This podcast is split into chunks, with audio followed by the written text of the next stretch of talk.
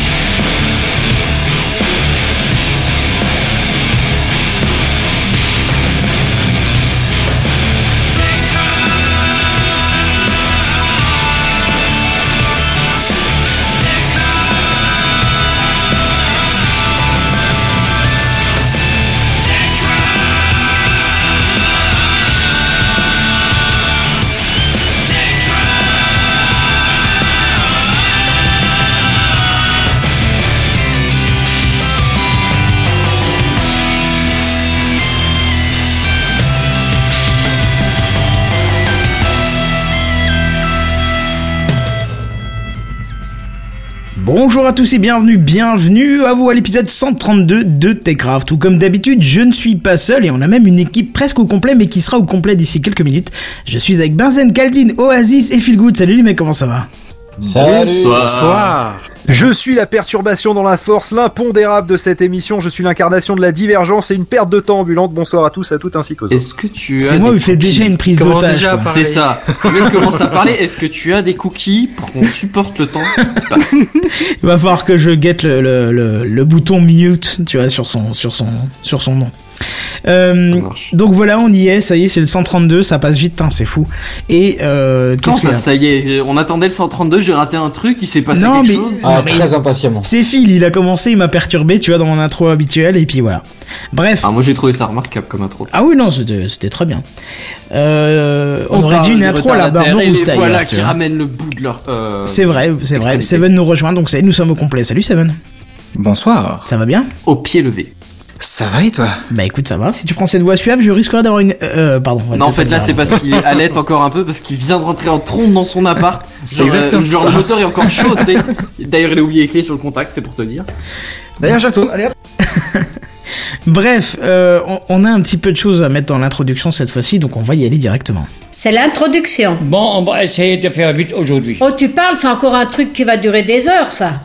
Bon, alors déjà, je voudrais vous rappeler quelque chose que suite au bug que nous avons eu la semaine dernière euh, sur le live, qui était d'ailleurs dû au serveur de YouTube, euh, je voudrais vous rappeler qu'on est dispo euh, en version podcast sur le site PodCloud. Donc pour ceux qui ont eu l'occasion la semaine dernière de d'écouter ces phrases complètement coupées et qui n'avaient plus aucun sens sur la rediffusion YouTube, même si je vous ai mis un message sur l'écran, j'ai vérifié sur sur mobile, ça n'apparaît pas le message.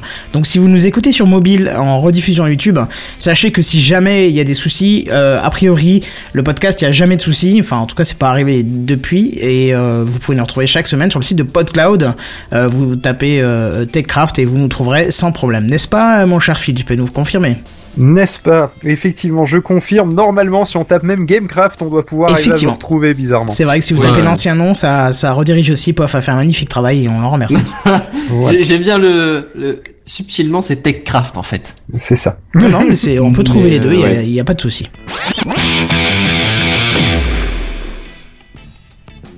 Oui. je- Oui, déjà, je- directement. Bah c'était à toi, c'était à toi mon Ah, cher C'était à moi, d'accord. Alors en parlant de PodCloud, il y a une annonce sympathique, euh, donc que beaucoup de personnes attendaient. Après seulement hein, deux mois de retard, euh, quelques jours de, vé- de vérification euh, aussi de la part de l'équipe. Euh, voici le 27 sur 24 édition 2015 qui arrive en replay. Le premier épisode est annoncé pour ce vendredi à 23h59, 59 secondes plus une seconde, donc euh, minuit le, le 0 heure le, le samedi ou minuit le vendredi comme vous voulez. Euh, chaque semaine à cette même heure pendant les 21 prochaines semaines, vous aurez un épisode d'une durée allant de 3 heures pour les matinales à 35 minutes pour Envoie ta réac où apparemment on n'était pas très très chaud. Euh, donc euh, est-ce que je rappelle le principe des parodies qu'on a fait cette année? Kenton, toi qui étais là, tiens, allez, ra- raconte-nous euh, un petit peu le 27 sur 24 et donne envie aux gens d'écouter. Ah bah le but c'était de reprendre chaque podcast à peu près sympathique et d'en faire une parodie.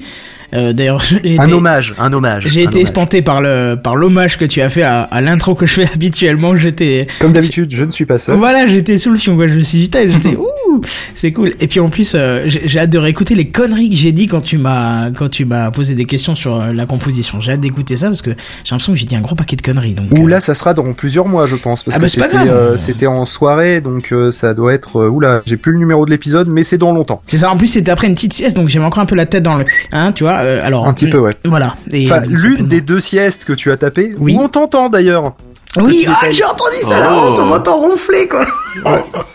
Euh, non mais Pour quelqu'un qui est aussi tatillon discret, sur le son et qui me demande de fermer la fenêtre. Et bim Eh, moi, je voulais venir avec fait. le matos et vous sonoriser ça, vous avez pas voulu. Alors. Bah, hein. t'as- on a utilisé ta table de mixage qui nous a fait Pardon, planter cette fois pendant le. C'est pas vrai. Déjà, t'as utilisé ma ma carte son, pas ma table de mixage. Ah pardon. ouais. Mais pardon. euh, Oui mais tu sais moi au niveau où j'en suis. moi, je te dis, c'était la longueur de câble USB, c'est et tout. table de mixage. On n'en est plus là. Mais bref, oui, c'était le, le but de parodier un petit peu tout ça et, et c'était extrêmement sympa. Voilà. 27 heures Donc, de euh, délire. Donc là c'est Ah, la, matinale, envie. donc ça démarre par euh, par donc l'explication du principe du 27 sur 24 un tout petit peu, Euh, et ensuite euh, eh bien euh, 12 news euh, traitées euh, à l'arrache en un quart d'heure. Il y a beaucoup de musique dans cette euh, dans ce premier épisode. Mais, mais voilà, ça s'écoute bien, c'est tranquillou, c'est le début. Pour l'instant, ça, dé- ça démarre, on est encore en forme. On a un peu la tête dans le voilà, euh, parce qu'on vient de se réveiller forcément à ce moment-là, mais euh, mais ça démarre bien. Pour l'avoir réécouté un petit peu, euh, c'est ça va. Un flux RSS ou il faut directement aller sur le site PodCloud pareil sur PodCloud, on va on va chercher 27 sur le, on cherche 27 24 ou 27 sur, slash 24. Euh, sinon c'est 27 24 tout, tout attaché sans Oui, sans machin, point compris. podcloud.fr. 27, 24, et Voilà. on trouvera quoi. Il y a pas de souci pour Ouais, ça. exactement. J'irai réécouter les conneries qu'on a racontées. Dit tout un stock. Bon et là Ouais, on va on- faire un petit peu de, de comment d'auto-masturbation pour pas dire auto-congratulation vu que c'est la mode euh, en ce moment dans le podcast puisque tout le monde s'en sens, tout le monde se dit donnez-nous des sous et machin. Nous on vous demande pas de sous. Hein.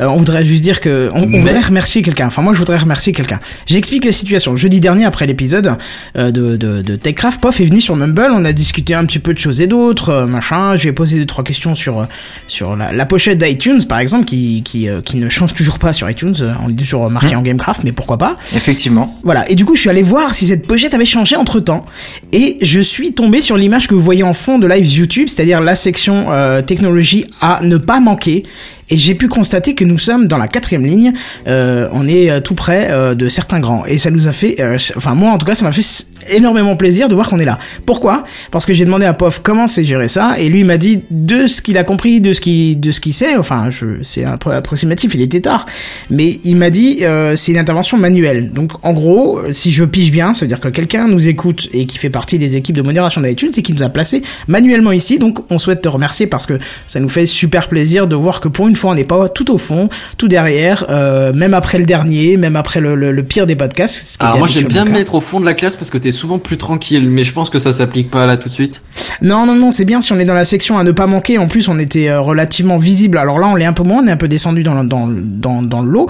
On on est à côté de sacrés noms quand même, hein, quand tu vois euh, même des podcasts du genre euh, du Patrick Béja, quoi je me l'apéro mail du Capitaine, de quoi je me mail. On est à euh, deux, deux, deux podcasts de Ah, De quoi je me mail, quoi. C'est ça. Ouais, hein. quand même, quoi. Ça va, quoi. Il y a, il y, a, y a pire comme podcast. Hein, Ouais, quoi. il y, a- il y a aussi des podcasts de merde, hein, comme la FK au hasard, si vous écoutez. Oh là là. C'est des grands amis, c'est pour ça.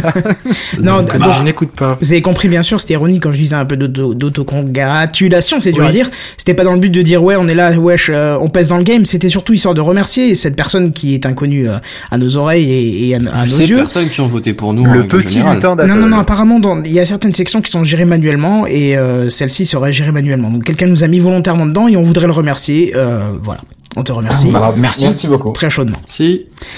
Voilà, ah bah tiens, je, je pensais que ça serait plus long l'introduction, il y a déjà plus rien, c'est triste ça. Bah, je, Oh, je pourrais grave. partir sur un développement genre on te payera une bière le jour où avec les bénéfices de je sais plus quoi on. Ah non, mais quoi. moi, j'ai en pas une fait, bière fait ma poche, hein, je m'en attend ça. On en vendra fait. pas de thunes, Gamecraft, donc bon. Voilà, moi je pas une bière de ma poche, c'est pas un souci, mais si on dit ça, il y a 50 personnes qui vont Ok. dire c'est moi, tu vois, donc euh, c'est peut-être pas non plus le truc. C'est pas faux. Voilà. D'ailleurs, je pense quand même que tu peux remercier ceux aussi qui se sont abonnés via iTunes parce que je Bien pense sûr. que même si c'est il y a une sélection manuelle, le mec c'est pas un grand gourou du podcast qui arrive à, à deviner, euh, c'est pas le médium qui arrive à, à deviner quel podcast pourrait être populaire, etc. ou qui se tape l'écoute de tous.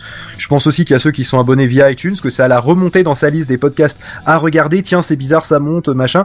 Euh, donc quand même, tu peux remercier les auditeurs qui sont abonnés via iTunes parce que ça a dû jouer quand même dans le process. hein. C'est peut-être un auditeur qui sait, on ne sait pas, hein. C'est pas un peu, bah c'est possible qu'il l'ait écouté, oui. C'est vrai. Euh, Et qui du coup soit auditeur logiquement. bien Oh, sûr, Du, coup, oui, ça, ça colle. toujours que vous avez quand même... Allez-y, allez-y. La majorité silencieuse, je voulais dire. Ouais, on n'a jamais de nouvelles, mais on voit les chiffres à chaque fois. C'est un grand mystère. Nous n'avons pas de gros chiffres, vous. mais nous avons des, des fidèles, et ça, ça fait plaisir. Tiens d'ailleurs, oui. en parlant de majorité silencieuse, euh, je voudrais passer un appel, euh, vu que en tant que co-gestionnaire de, de PodCloud, euh, parmi tes auditeurs, il y a un taré qui a utilisé un logiciel de téléchargement, qui a ouvert un nombre de connexions pas possible sur le serveur, et qui t'a fait un pic Oui, dans tes vrai. téléchargements, euh, et qui va nous demander de, euh, du coup, de recoder une partie du, de comment ça, ça marche les stats, Arrête. euh, grâce à lui. Donc je ne le remercie. Eh ben, attends, faut que j'explique pourquoi quand même. Faut que j'explique pourquoi parce que là, Ah ceux oui, qui nous écoutent comprennent pas. Il y a quelques semaines, euh, et c'était marrant parce que c'était quand il y avait un nombre d'absents pas possible et que j'ai presque fait un tête à tête ou alors on était trois. Le- ce soir-là On et le était trois. lendemain, Tête à tête à 3, c'est intéressant comme j'ai concept. dit mais- presque tête à tête où on était trois. Et euh, on a eu un pic de téléchargement qui était équivalent à, je sais pas, peut-être euh, 50 fois ce qu'on fait habituellement. Euh, donc ça a explosé bien sûr tous les graphiques. tu, on, va dire, tête on va dire que tu tournes à, à, euh, la moitié d'une centaine et que là on était à à peu près 3000 quoi. Voilà. J'exagère pas en disant ça, c'était dans ces eaux-là quoi. Et sur 2-3 Ah jours, ça a duré, donc ça a explosé toutes les stats. Du coup, on voit plus rien sur les statistiques, tout est tout est à plat du coup, puisque comparé à, à ce chiffre énorme. donc voilà, c'était assez marrant de voir ça et je comprenais pas d'où ça venait. Puis d'un coup, euh, parce que si tu cumules les 2-3 jours, je crois qu'on était à 5-6 000 téléchargements, donc c'était assez hallucinant. Et euh, on sait pas ce qui s'est passé. Apparemment, c'est un logiciel qui a fait ça et bon, il y a forcément quelqu'un derrière, mais c'était marrant à voir. Et grâce à ça, tu es dans le classement euh, encore pendant quelques jours. euh, c'est garanti que tu sois dans le top 5. Ah bah écoute, c'est super. compte sur les 30 derniers jours. Ah donc bah il voilà. te reste plus que, je crois que c'est jusqu'au 9 que ça durera. Merde, à partir du 9, on va sortir du À classement. partir du 9, donc voilà, euh, continue Alors, à euh, bien joyeux, télécharger le truc. joyeux téléchargeur euh, spécifique. Ouais, remets un petit coup. Remets un petit coup. ouais. Ah, merci beaucoup. ouais. Et c'est peut-être d'ailleurs pour ça qu'on est à, dans, à ne pas manquer sur euh, TechCraft. Sur Bah, euh, iTunes. non, je pense iTunes Ah, n'a c'est pas possible trop aussi. de moyens de savoir euh, à que- qu'est-ce qui est téléchargé en fait, euh, parce que ça passe pas forcément par eux. Ah le oui, seul truc vrai. qui passe Ouais. par eux, euh, c'est le fait que tu cliques sur s'abonner, où là euh, ça renvoie sur, un, ça fait passer par un lien iTunes si tu veux, et là à ce moment-là, comme tu passes, le, on va dire le, le, le péage d'iTunes, ils peuvent compter combien il y a de personnes qui passent par ce péage.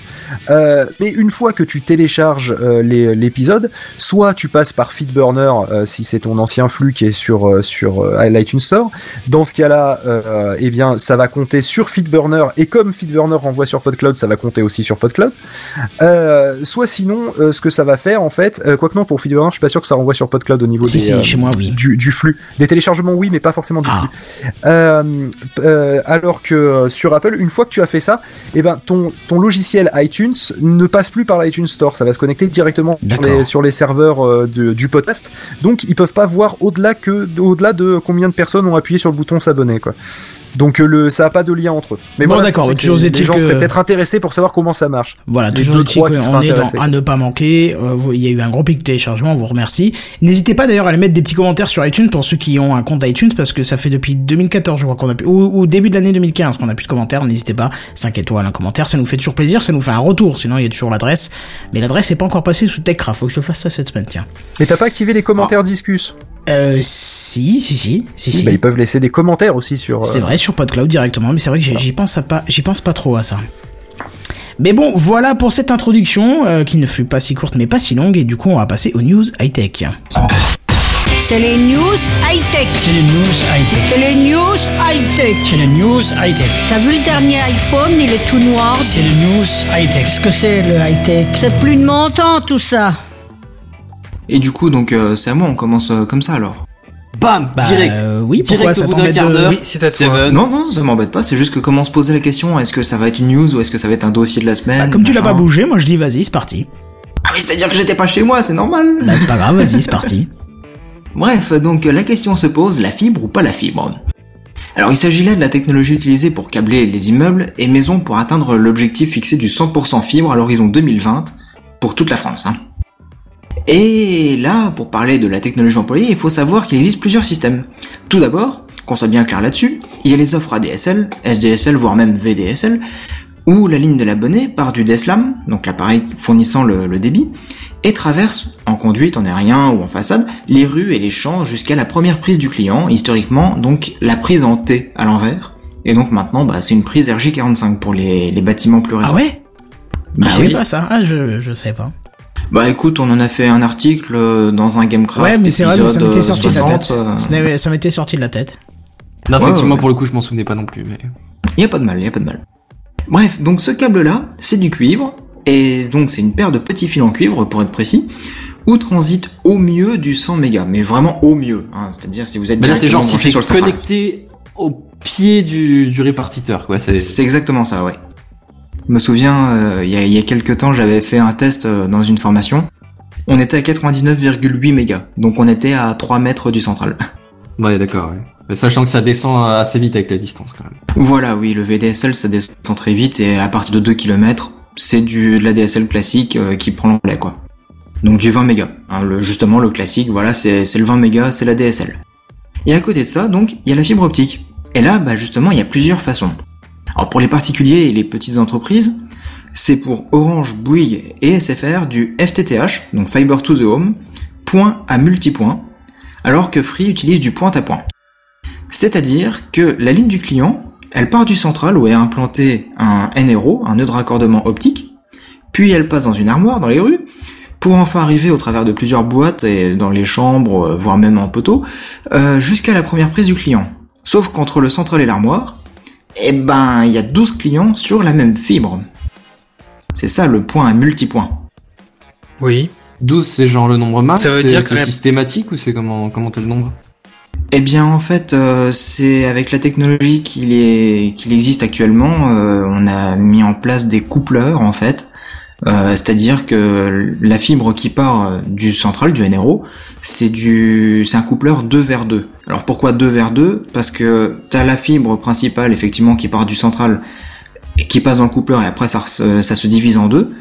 Mais Ouais. du, du côté de la fibre qui part du central, t'as aussi un autre petit bout qui part et ça permet de faire des tests. En tout cas, c'est la technologie qu'Orange utilise pour pouvoir faire des tests et surveiller justement l'ensemble du réseau. C'est quand une il y a espèce de multiplexage en fait. C'est euh, sur le papier, c'est comme ça, sauf que dans la pratique euh, concrètement sur le terrain, c'est un tout petit boîtier. Vraiment, c'est ridicule. Moi, je m'attendais à quelque chose d'aussi gros qu'une carte d'Eslam ou un truc comme ça. Finalement, c'est beaucoup plus petit. C'est, ça tient dans la main. hein. C'est, euh, une, une cigarette pour être pour être exact. D'accord.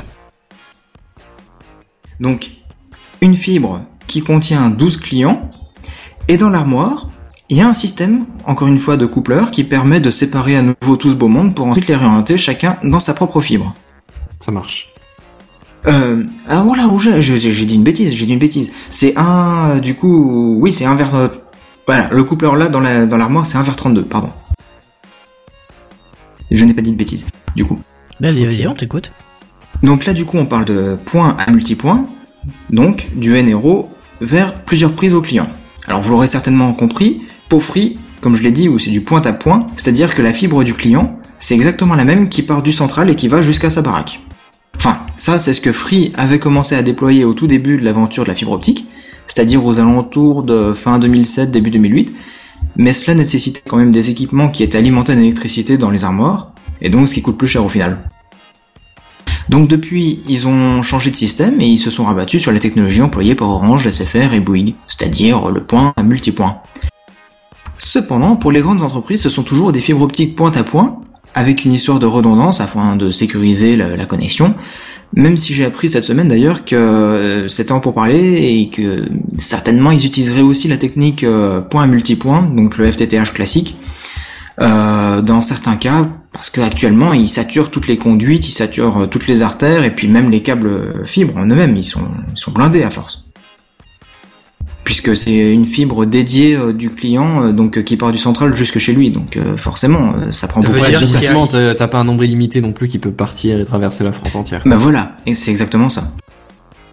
Donc maintenant, moi je vous ai parlé de la fibre optique, point à point et point à multipoint, mais je, et je vous ai parlé aussi du cuivre, la technologie la plus ancienne et encore la plus courante en France, mais je ne vous ai pas parlé du coaxial ni de numéricable, qui d'ailleurs est désormais SFR numéricable depuis Ça commence un à an. devenir intéressant et tendancieux là. Voilà, justement, parce que tout ça c'était pour Ça euh, sent les expliquer un petit peu le contexte. Comment? Ça sent le juge. Le juge? Oh bah ça sent l'ARCEP qui va taper dessus, ouais. Bah, c'est juste qu'ils sont en procès, mais. Ouais, c'est ça, bah justement, je vais en parler. Euh, parce que justement, si tous les opérateurs euh, bossent sur le déploiement de la fibre optique pour une couverture totale de la France d'ici 2020, c'est-à-dire euh, très bientôt quand même, certains considèrent avoir une certaine longueur d'avance par rapport aux autres. Et je parle justement de numéricable. Pourquoi? Comment? Il faut se remettre dans le contexte des années 90, où France Télécom à l'époque avait déployé principalement à Paris, mais aussi dans d'autres grandes villes, euh, je les ai pas toutes en tête, euh, un réseau de câblage dédié à la télévision et à tous les services sur la vidéo. Et c'était un réseau coaxial donc. Et au bout de quelques années, bah, les actionnaires ont dû se rendre compte que ça coûtait excessivement cher. Et au final, euh, bah, le cuivre il permettait de faire de nouvelles choses, et puis bah, ça deviendra par la suite Internet et tout ce qu'on connaît.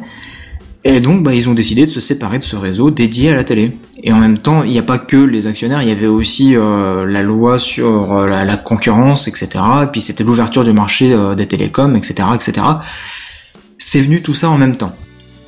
Et donc, euh, bah, c'est Nous et NC Numéricable. Nous, je sais pas si ça vous rappelle Oh quelque là là, chose. mais si, Si, t'es en train de c'est vieux, déterrer ça. du dossier Rien là. du tout. Eh oui, c'est vieux tout ça, hein. Vous vous souvenez des connexions 56K hein? Ah bah oui, moi j'ai connu. Ah ouais. bah, les pas CD moi. AOL. Pas beaucoup, mais ouais. Ben voilà. Vista, Lycos, tout ça, c'est des noms qui. Hasta la vista, Ah, je surtout. Non, Alta, Ah, moi, je crois que je suis trop Alta. Vista. Alta Vista. Euh, non. Hasta la vista, baby. Ouais, Non, non, l'époque, non, non, attends, Opera, c'était un bon navigateur aussi. Le, le moteur de Mais recherche connu avant. Google, c'était quoi Hein, le Bah, il y avait il y avait, euh, il y avait Voilà. Non, il y avait un truc genre Alta Vista. Alta Vista. Ouais, oui, c'est Alta ça. Vista. ouais. Voilà, eh ben, il y Mais avait un Alta autre Vista, site c'était un encore. métamoteur, je crois. C'était astalavista.box.sk. Ça existe. Je crois pas que ça existe encore. Ne le tapez pas si ça existe parce que vous allez vous foutre du bordel sur votre machine. Mais ça Je permettait pense, de ouais. trouver des cracks pour les jeux et les logiciels. C'était marrant. Ouais, pas mal. Oh là là là. Moi, je me souviens aussi de Télé 2. Je sais pas si ça vous rappelle les souvenirs. Oh, putain. dans les- les opérateurs. Oui. Mon dieu. Bref, euh, donc euh, c'était Nous et NC Numéricable qui ont fusionné et qui sont devenus Numéricable et puis donc maintenant SFR Numéricable, comme quoi ça change souvent hein, euh, dans le monde du télécom. C'est eux qui ont récupéré justement le réseau et qui continuaient de le développer pour la télé uniquement. Et lorsque l'ADSL a rencontré le grand succès qu'on connaît, c'est-à-dire à- partir de 2000 et on va dire jusque 2003 à peu près, bah ils se sont dit, tiens, et si on faisait passer de la data sur nos câbles coaxiaux? Et c'est ainsi qu'est née leur offre, entre guillemets, fibre optique, avant l'heure, permettant plus de débit que la DSL, et séduisant les geeks et autres fanas de télé et de services euh, basés sur internet, quoi. Ouais, mais je vais peut-être griller ta news, mais justement, c'est de l'abus de langage au final. Bah justement, c'est le sujet de la news. Vas-y, vas-y, vas-y. Et on en arrive justement en 2015, en plein déploiement de la fibre optique, la vraie, que, que, le, que tout le monde fait justement, et le, le fait que du côté euh, numéricable, euh, des, enfin, comment dire, je refais ma phrase, euh, justement, euh, le, déploiement de la fibre optique, la vraie, et que fait le côté numéricable des SFR numéricable? Parce que le côté SFR, bah, ils ont euh, leur partie fibre optique, mais la partie numéricable, ils ont aussi leur partie coaxiale.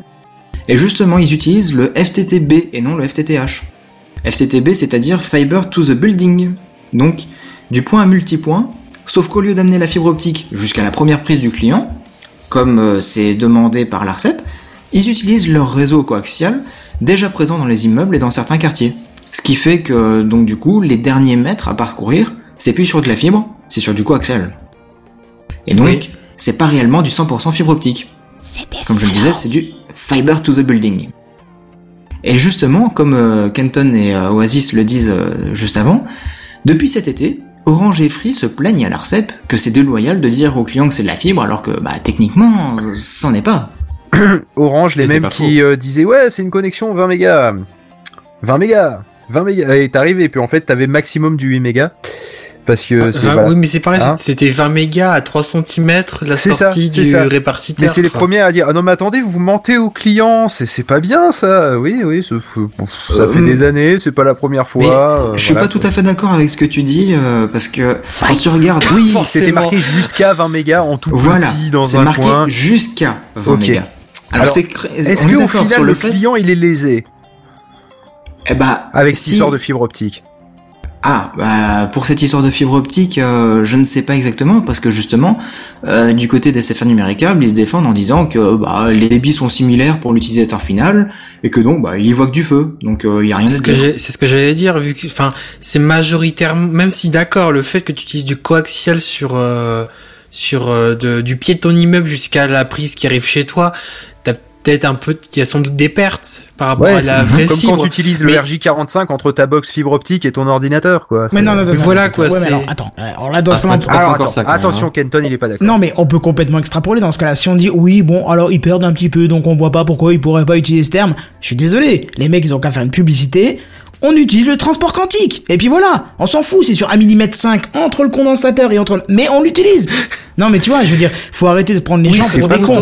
On est en train de, tort, ouais. on est en train Mais de c'est pas jouer sur l'affect que les gens ont sur la fibre optique parce que dans Mais n'importe parce que quelle les tête gens des gens, cons, fibre, Kenton, les non, gens c'est sont cons. Non, c'est pas Ils ont- con, ils ont Ils, ils- non mais attends, mais pardon. Oui, un petit Madame peu quand même. Michu n'a pas le, le background technologique pour voilà, c'est pas que con, le coaxial et la fibre optique peuvent atteindre les mêmes débits parce que au fond, on s'en fout, on verra pas la différence.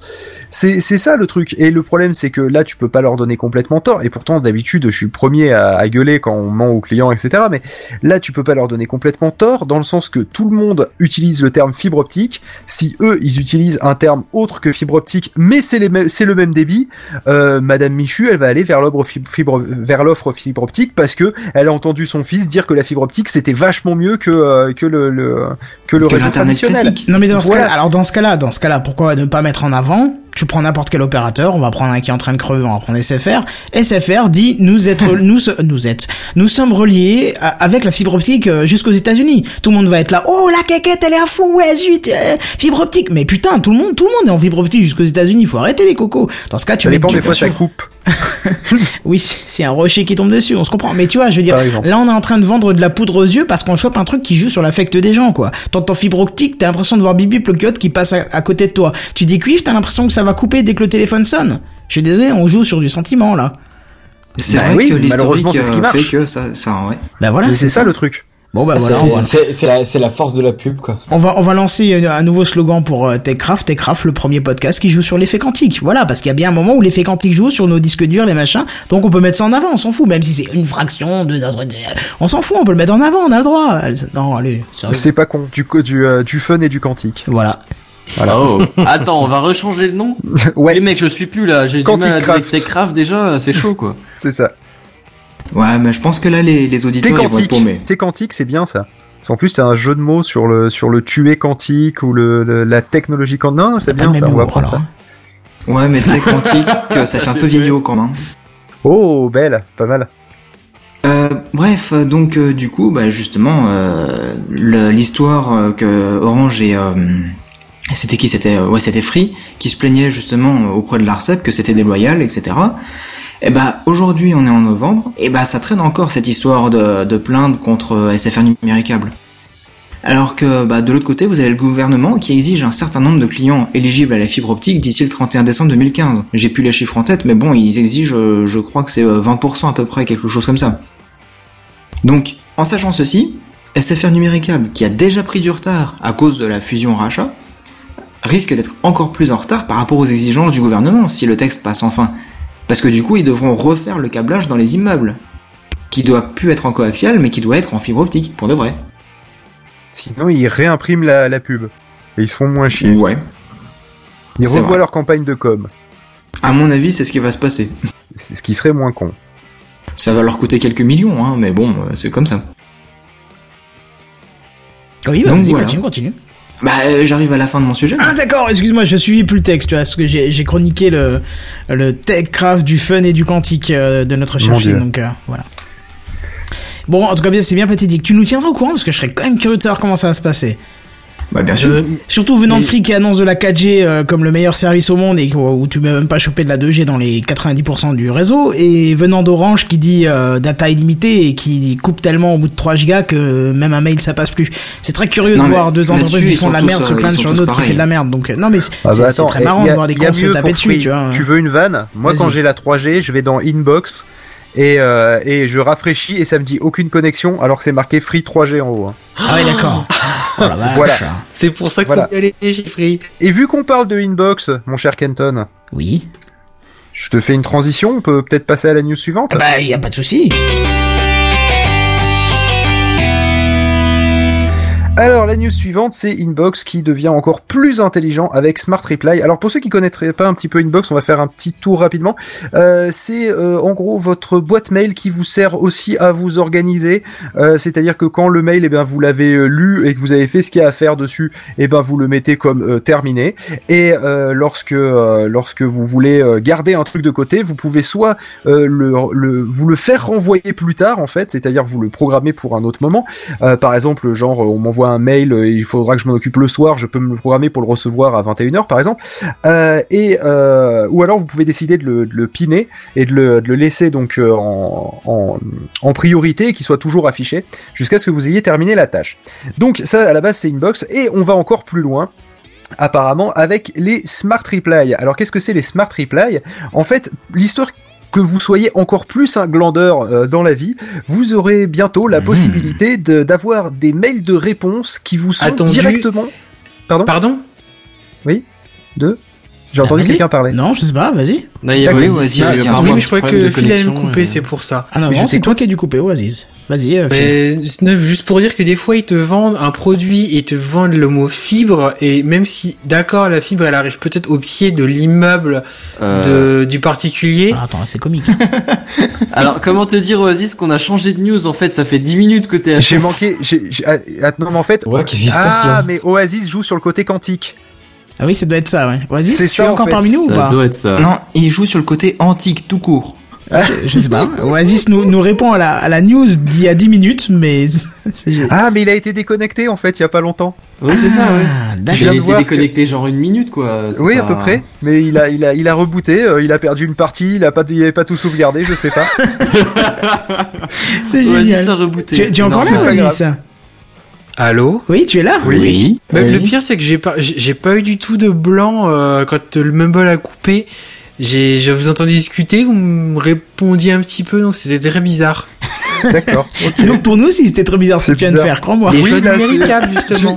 J'ai cru que j'avais bugué en Bah fait. oui, J'ai cru qu'on C'est avait ça, fait un c'est- mais retour qu'est-ce qui s'est le. passé J'ai eu un bug dans ma tête. Il a pris C'est un... ça. Non, mais il a pris un trou de verre. Hein. On en parlera demain. C'est On n'est pas dans la même dimension, je pense. euh, Voilà. Oasis et nous, là. Donc revenons, revenons au sujet. Euh, donc euh, Inbox qui est toujours dans ce principe de, de vouloir, je fais un résumé pour Oasis. hein. Euh, Inbox qui est toujours dans le principe de vouloir rendre la boîte mail plus intelligente. À- vous propose maintenant, va va proposer a priori la semaine prochaine si j'ai si j'ai bien si j'ai bien compris la news, à des réponses déjà faites à l'origine d'après les, les les réponses que vous avez l'habitude de donner Oui, j'ai vu ce genre à certains mails. Alors, euh, comment ça marche sans lire vos mails En fait, euh, les serveurs de Google ne, li- enfin, ne lisent pas vos mails, Mais forcément à un moment, mais euh, mais c'est séparé par utilisateur dans des boîtes noires, hein, comme c'est à l'heure actuelle. Boîte noire Euh, protégée par le sceau de la NSA. Voilà, exactement. Euh, et, euh, et donc du coup, ils ont dû inventer une espèce de, de, de, de robot qui est capable de comprendre grâce à, de l'intelligence artificielle, ajouter un petit coup de théorème de Majax Mirlouf par-dessus. En gros, euh, on sait pas trop comment ils font leur truc et euh, peut-être qu'on préfère pas savoir. Et euh, ils vont ils vont donc vous proposer des, des, des réponses toutes faites. Alors attention, quand c'est des réponses toutes faites, faut faire attention quand on regarde la news parce qu'au début je me suis fait avoir. Ils montraient un, un, un écran avec un mail euh, écrit et euh, je pensais que ça c'était le mail que ça allait répondre, c'est-à-dire un gros bloc de texte. Donc euh, bonjour, est-ce que tu aurais la documentation pour tel truc Est-ce que te voilà Et je me disais ouais putain c'est capable d'écrire des blocs de texte. En fait pas du tout. Si on regarde attentivement la capture en bas, on voit juste une toute petite phrase genre ok pas de souci, je vais regarder, je te l'envoie ou des trucs comme ça. Voilà donc ça se limitera à ça quand même les réponses. Hein. Ça va pas faire un pratique, bloc hein. de texte. C'est pas le. Moi je m'attendais à ce que ça soit tu vois le principe de quand j'ai un mail de, que ma famille m'envoie. En général euh, j'aime bien répondre un peu plus qu'une ligne. Donc du coup ça fait que je ne réponds pas aux mails. Et je me suis j'oublie. D'accord. Et, euh, non, non, mais je vois très bien de quoi il parle, en fait. c'est le principe. et, euh, et donc du coup, je me disais chouette, ça va enfin envoyer des réponses toutes faites telles que j'aurais imaginé, mais en fait pas du tout. Enfin, je veux Ça pas dire, mais si on, petit- si, si on, on pousse un peu le principe, ça va être les boîtes mail qui vont communiquer entre elles sans les utilisateurs derrière. Donc en gros, elles vont C'est ça. quoi, et, euh, et, euh, et donc du Mais coup, ça si- me rappelle aussi un truc qu'il y a sur les, les téléphones portables. Oui. Sur les téléphones portables, il y a ça Le- aussi, la on peut répondre prédictive. avec des, euh, des réponses prédéfinies euh, par SMS. oui, pratique, ça, ça. ouais. Oui, mais ça c'est ça c'est deux trois qui sont C'est c'est assez prédéfinis, qui sont pratique quand on écrites a en vraiment pas dur, le temps, quoi. Qui sont écrites en dur que tu peux configurer toi-même Ouais, mais tu éventuellement. peux, tu peux les configurer. Ouais. Oui, mais elles, elles ne te sont pas proposées en fonction du contexte. Par exemple, bah, oui, un truc qui c'est- aurait été c'est toi qui intelligent à faire. contexte.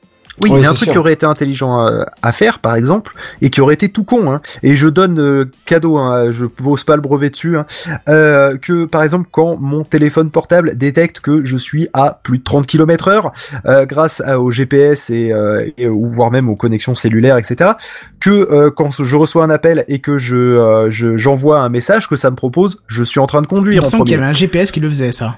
Oui, non mais je doute que sur Android, en plus, il doit sûrement y avoir une surcouche à la con qui est capable de le faire. Mais Oh, Bon, certainement, sur- oui, avec sur mon, voiture. Sur mon pauvre téléphone antique euh, de, de marque Pommet, euh, ça ne me propose pas ce genre de truc hyper futuriste.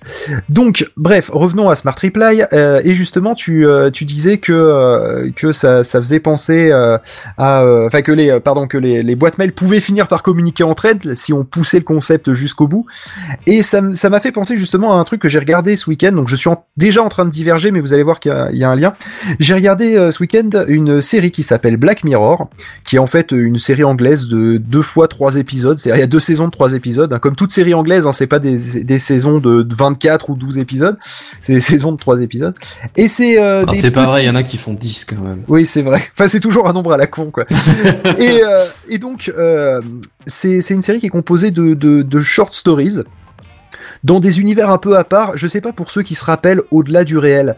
Par Bien sûr. en fait, c'est des nou on va dire que c'est des nouvelles télévisuelles. Et nouvelles au sens euh, un roman, euh, quand c'est court, c'est une nouvelle, voilà. Euh, et donc c'est dans son propre univers, ça a ses propres codes, ça a son, voilà, c'est, elles sont pas connectées entre elles, voilà. Et euh, il y en avait l'une d'entre elles qui s'appelait euh, Be Right Back. Et, euh, et où en fait euh, une personne euh, perdait son, son, son mari ou son, son copain et il y avait un service qui était proposé qui était en fait de pouvoir continuer à discuter avec cette personne grâce à un profil qui était établi et ça faisait une espèce de chatbot en fait en fonction de toutes les interactions qu'il avait eues sur internet. Oh. On dirait du Buzzati, quoi. De quoi? On dirait du Buzzati tellement c'est glauque. Du Kafka, pardon, tellement c'est glauque. Ah ben euh, j'avoue que c'était bien glauque parce que du coup euh, il se trouvait que elle est la, la personne euh, oubliait des fois temporairement que ce n'était Ah, pas euh, que ce n'était pas donc juste un robot. De temps en temps était ramené à la réalité et il y avait cette espèce de oh, ça s'appelle l'uncanny valley euh, quand on est entre euh, entre euh, on va dire le côté pas du tout réaliste et le côté vraiment super réaliste. On peut pas faire la différence. Il y a un, il y a un truc au milieu où ça fait bizarre. Voilà. Et on était pile dans cette dans, dans cette vallée de ça fait bizarre parce que uncanny, je sais pas comment le traduire. Euh, et euh, et, et c'était dérangeant. C'était vraiment c'était parce que par exemple, il pouvait avoir une discussion sur des souvenirs tout ça et à un moment ça lui disait euh, ah d'ailleurs je ne me rappelle pas de ça et donc elle lui donnait le souvenir et après il s'en rappelait et euh, et, le rapport- souvenir, du coup. Et, et le rapport parce qu'il en euh, avait pas parlé sur les réseaux sociaux mais donc Ouais, du coup c'est ce cette entité aussi. semi-intelligente euh, au final apprenez de, de ce que de ce qu'il y avait à la base plus des nouveaux trucs. Et euh, je vous spoil un peu l'histoire parce que de toute façon euh, je vous propose vraiment de la regarder parce que c'est l'ambiance qui est aussi qui est tout aussi intéressante que l'histoire que là on peut exposer comme vous voyez en 5 minutes. Euh, où à un moment donc euh, elle est tellement attachée à cette personne qu'elle euh, qu'elle enfin cette cette entité que lorsqu'il y a un robot devient qui, amoureuse, euh, qui qui prend euh, qui prend son ce- enfin qui, qui prend son apparence physique euh, à un moment et bien donc du coup elle, elle en devient amoureuse et elle veut avoir des relations sexuelles avec Vous, Et, vous remarquerez euh, qu'il a réussi à nous caser une série en parlant d'inbox quand même. Il est fort, le Alors, mec. Hein. Oui, parce plaît, que- parce s'il que- soi- que bien joué Phil, je l'ai pas vu venir celle-là, mais tu me rends en service. soi ça, ça soulève non mais parce que ça soulève quelque chose que qui était très bien exprimé dans une dans une série et euh, et donc elle veut avoir des relations sexuelles avec Est-ce que tu veux bien euh, ne pas trop t'étendre sur ce sujet-là et à ce moment-là et à ce moment-là le problème mais laisse-moi laisse-moi aller jusqu'au bout parce que je, voilà. Euh, il, Ouais, mais non. il n'y a il y a rien qui est qui est qui est que lui avait partagé sur les réseaux sociaux. Il n'y a il n'y a rien dans la base de données vis-à-vis de ça et donc c'était là où il y avait la, la vraie rupture Là, c'est du qui se Kafka, faisait là. en fait Là, c'est du euh, Kafka. entre le et, et franchement je vous conseille si si euh, cette histoire de Smart Reply vous fait un peu rêver en un sens je vous conseille vraiment d'aller récupérer chez votre cousin américain euh, ou euh, sur Netflix si vous avez Alors, la chance on a changé. Hein, Netflix, parce c'est c'est beau-frère islandais ou. ah le beau-frère islandais voilà, pardon on a changé. j'ai pas, j'ai pas eu le mémo. Vous changez les. Vous, déjà, je- la dernière fois je suis venu, c'est Gamecraft. Maintenant, j'arrive, c'est Techcraft. Vous changez tout. Moi, d'un mois sur l'autre, c'est insupportable. Bah, il faut écouter Euh, entre temps. Hein. Il faut pas que participer, mon cher ami. Mais j'écoute j'écoute, j'écoute, mais pas en entier parce que c'est toutes les semaines. Et euh, on a déjà eu ce débat. C'est vrai. Et au pire, tu nous envoies un mail avec inbox. Je, je pourrais, mais euh, c'est pas encore suffisamment intelligent, puis j'ai la flemme.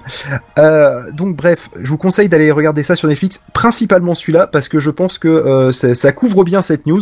Donc voilà, je vous, je vous donne des devoirs à faire en plus. La conclusion cool. sur Inbox, s'il te plaît. Et ben la conclusion sur euh, Inbox et Smart Reply, c'est que euh, effectivement ça peut être une bonne solution, euh, ça va apprendre au fur et à mesure, et je pense que d'ici un an on ne pourra plus s'en passer, un peu comme l'écriture prédictive qu'il y a au-dessus du clavier de l'iPhone. D'accord. Voilà.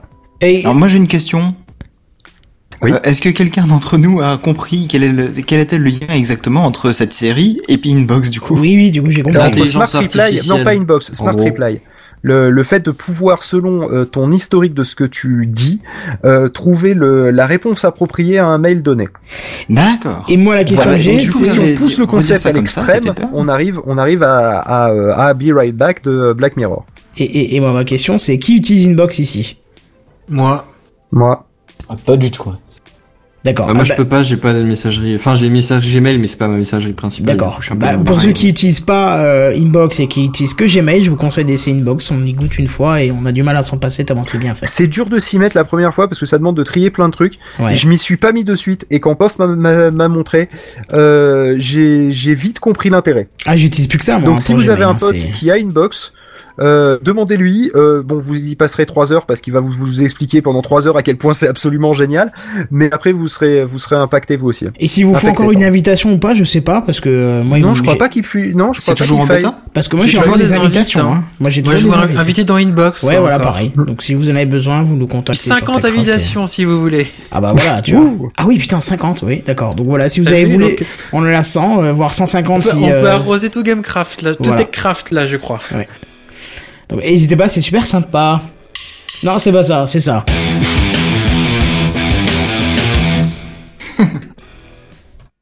Et c'est à toi, mon cher Kenton. Ah bah voilà, tu vois, j'étais déjà beaucoup plus loin, j'étais déjà sur Benzen. Euh, enfin non, on se comprend, hein. Amazon. Sexto, non. Oh, ça- J'allais dire, ouais, mais non. Cela ne nous regarde pas. Bon, je vous refais pas le délire, hein, vous connaissez tout Store, et puis si en plus vous connaissez pas, de toute façon, moi je me suis fendu d'un gros dossier très complet, aidé en plus par un spécialiste de ce logiciel dans l'épisode 73, donc euh, je vous invite à aller Qui est très l'écouter. bien, ouais, ouais. Euh, bah oui, parce qu'il m'a été euh, grandement inspiré par ce spécialiste qui m'a répondu à toutes mes questions, donc c'était c'était impressionnant. Il Alors, m'a aidé à avoir un 16. comment? Il m'a aidé à avoir un 16. Sur 20. Il m'a aidé à avoir un 16 sur 20. Je pense que Eh oui. Seven parle d'un contrôle lié D'accord. au réseau Tor ou C'est à ce exactement genre de ça. techno. Ah bah voilà. Un petit exposé sur Tor. Bah, je t'en avais parlé déjà, Kenton. Euh, oui, mais tu sais ma mémoire, euh, hein. C'est vrai. Mais justement, le Smart Reply, ça va être euh, bien pour toi. Ah oui, ça, ça va être bien. Bref, en tout cas, un petit résumé rapide et partiellement faux, mais c'est juste pour qu'on comprenne de quoi on va parler pour ceux qui n'ont pas le temps d'aller écouter l'épisode 73 là maintenant. Tor, c'est un petit réseau euh, privé, décentralisé et anonyme. Donc pas de traces quand vous allez sur YouPort, sur YouTube, sur YouTube, je voulais dire YouTube, YouTube. Ouais. Hein mais bref, troll à part, euh, Tor ça sert pour de nobles causes et euh, je vous invite à écouter le numéro 73 si vous voulez savoir quelles sont les nobles causes, à, à quoi ça sert. Euh, auquel il sert, hein. Euh, pour de moins nobles causes aussi malheureusement. Et cette semaine, il y a une version bêta de son client de messagerie qui a vu le jour, oui, parce que ça y est, il y a un client de messagerie qui passe par Tor. Bon alors pas de révolution sur le client en lui-même parce que c'est une reprise de Instant Bird qui est déjà proposée par Mozilla, mais vous aurez là quand même la possibilité de passer par le réseau Tor pour anonymiser vos, vos conversations. Alors dans un temps où la liberté s'étiole sur surve- sous surveillance, hein, c'est juste ce qu'il fallait, n'est-ce pas mon cher euh, Phil? Jolie la référence. Hein, très beau, hein. Euh, Qu'est-ce que je disais? J'ai perdu le fil. Euh, bah non, enfin il est là, là. mais... Ah non, il est là. Ok. Donc comme tout client de Donc la messagerie, hein, liberté il y a... s'étiole sous surveillance. Voilà. Donc comme tout client de messagerie, il y a forcément un serveur central qui gère ça. Et donc, euh, on est d'accord, conver- vos conversations peuvent quand même être dans le pire des cas consultées. Mais les équipes en charge du projet vous assurent que les communications et les adresses IP sont masquées. Donc c'est vraiment, euh, on pourrait éventuellement lire ce qu'il y a dessus, mais on saurait pas qui vous êtes. Donc ça c'est intéressant. Alors si le client Instant, Instant Bird ne vous convient pas, il est toujours possible de rajouter un plugin à d'autres clients comme Pig, Pig, oh c'est impossible à dire ça. Pidgin. Pi- ah, bravo. J'aurais dit Pidgin, mais c'est mieux Pidgin. Ouais, c'est vachement mieux. Pidgin, Mais mais j'ai déjà vu ça. Oui, c'est c'est c'est des clients euh, de messagerie qui sont bien connus dans le monde Linux, donc euh, forcément, t'as dû le voir passer. Oui, je le connais Et dans aussi. le monde Mac aussi, euh, pour Ah ouais les plus anciens d'entre nous. Ah. Mac, c'est basé sur du Linux à la Pour base. ceux qui voulaient euh, utiliser MSN euh, sur un Mac, c'était pendant très longtemps la seule alternative. Ah bah voilà. D'accord. Alors je parle d'un temps où MSN Messenger c'était toute la hype. Hein, Et donc, juste pour préciser, Oh là là, euh, Oasis c'est pas basé sur Par un Linux, temps où les, basé que les sur moins de Unix. 20 ans ne peuvent pas connaître déjà. Exactement, dragué sur MSN, mon dieu, ça, ça Le- nous ramène à Alta Vista presque. Oh le hein. collège, oh là là. Et à Nous, du coup. Horrible. Et on revient sur la news de tout à l'heure. Vous remarquerez qu'Oasis draguait au collège.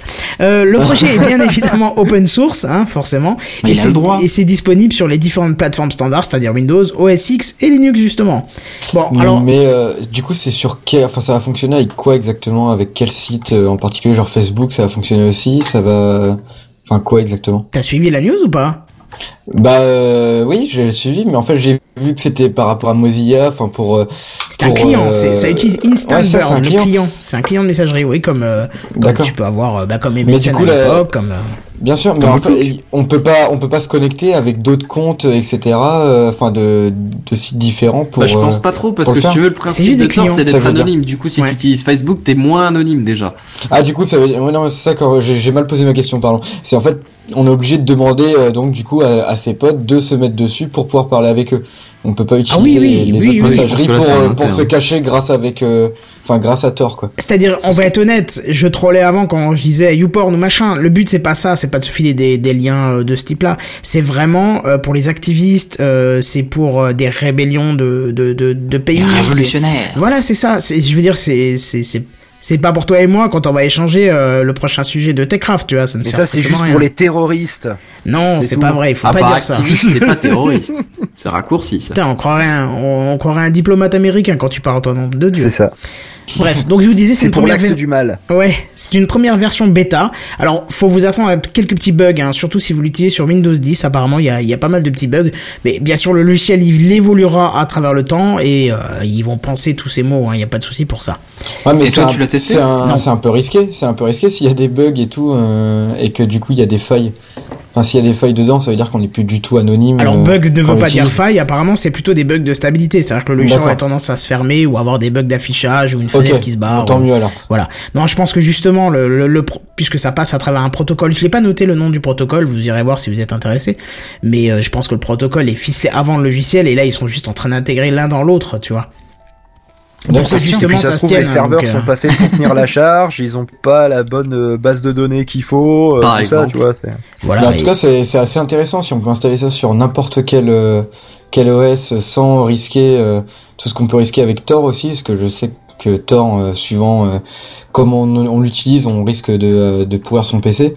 Mais euh, du coup, ça peut être vraiment pas mal si on à utiliser ce truc-là, même pour des conversations entre entre potes. ça, On n'a pas forcément envie de oui et non, d'être parce que euh, tout le temps euh, capté par le par le gouvernement ou des Bah, trucs comme ça. c'est sûr que Ça dépend, si, euh, tu fais des bombes avec tes potes, euh, oui, ça peut être Non, c'est intéressant. même pas ça, non, il a, il Non, a raison dans le sens ça, où, où tu peux revendiquer quelque chose par là, euh, avec notre projet de surveillance généralisée du pays, euh, et euh, C'est de te mettre sous suspicion dès que tu vas parler de bombes ou de machin, euh, je pense que ça peut être pas mal de, de tous euh, se mettre à ce type de messagerie, même si on va être conscient de nos jours, les messageries qu'on utilise, c'est Facebook, c'est Twitter, c'est ce genre de choses, mais de tous passer par là serait intéressant aussi, ce serait une manière de dire au pays, et connard, faudrait que t'arrêtes de me surveiller, parce que sinon, on va ressortir euh, notre l'invention de notre cher monsieur Guillotin, tu vas rien comprendre, quoi, tu vois.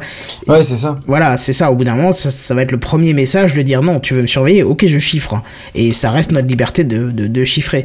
Mais c'est sûr que si t'envoies un message euh, à ton pote en disant euh, à ton coloc, par exemple, tu te dis en rentrant, on va acheter du pain, je vois pas trop fait l'utilité de passer par tort. Quoi. infrastructure, quoi. C'est ça. Ouais, dire, il y a mais aucune pour, euh, légitimité. mais... pour des gens qui veulent vraiment pas être suivis entre guillemets euh, pour euh, sur tout ce qu'ils font. Ah, mais c'est sûr que ce je t'avouerai que Ah, même mais- Edward Snowden, quand il veut écrire tu fais tu ramènes du pain à sa chérie, je pense qu'il passe par un réseau euh, anonyme, mais parce qu'il est dans une autre situation politique il y que il y a certains trucs, euh, il y a certains trucs tout bêtes. Par exemple, euh, sur Paris, quand t'as la carte Navigo, bah tu dois la passer tout le temps parce que justement ils en ils enregistrent ton trajet. Ah bah bien Ils, sûr. ont- ils savent exactement et c'est assez dérangeant. Euh, il y a- Ouais, je, connais, je connais plusieurs personnes qui, même avec la carte Navigo, ne la, enfin, essaient de la passer la moins possible justement pour pas être euh, constamment suivi entre guillemets par euh, la RATP. Quoi. Bon après, je- euh, après- Un, des, un des problèmes de ce logiciel, c'est qu'on va te dire que ça sera utilisé dans de mauvais escients. Autant toi, c'est inutile de te dire euh, tu m'achètes du pain en rentrant, autant le terroriste euh, dire tu me ramènes un pain d'uranium en rentrant, ça sera voilà, ça sera malheureusement utilisé pour ça. C'est sûr. C'est c'est un peu ça le, le truc dommage, mais c'est comme ça. Oasis, pardon, je t'ai coupé, tu voulais dire? Non, je voulais réagir, mais par rapport au Quand il disait au niveau du traçage dans les, les, les cartes de. Ah, c'est pas du traçage individuel, c'est plus euh, voir comment les masses ça, c'est évoluent, où est-ce qu'il faut pas euh, forcément le multiplier les c'est plutôt de l'unité en fait pour euh, faire des statistiques et parfois euh, mieux dimensionner certaines lignes quand c'est des bus ou des ou des infrastructures c'est pas forcément pour nommer euh, Non. monsieur truc Ils en ont qui rien a passé Ah, euh, moi, je pense, je pense que c'est Ouais. aussi en rapport avec. Peut-être qu'il y a des trucs en rapport avec la publicité aussi. Je pense. Bah, Ah, toujours, il y a peut-être, toujours bien moyen sûr. d'exploiter ça. Ah bah oui. c'est ça. Donc du coup, ça revient au même que quand on est sur Internet et que les trucs captent de euh, ce qu'on va voir sur Internet sur nos sur nos navigateurs, etc. Mais- Style, euh, oui, je sais il y a pas, un tu peu vas voir ça ce dans que tu vas acheter ouais. sur Amazon, ils vont te mettre des pubs d'Amazon, donc c'est c'est un peu dans le même genre. Et euh, Ouais, non mais faut- à un moment, euh, si vous voulez qu'on parle big data, on va parler big data.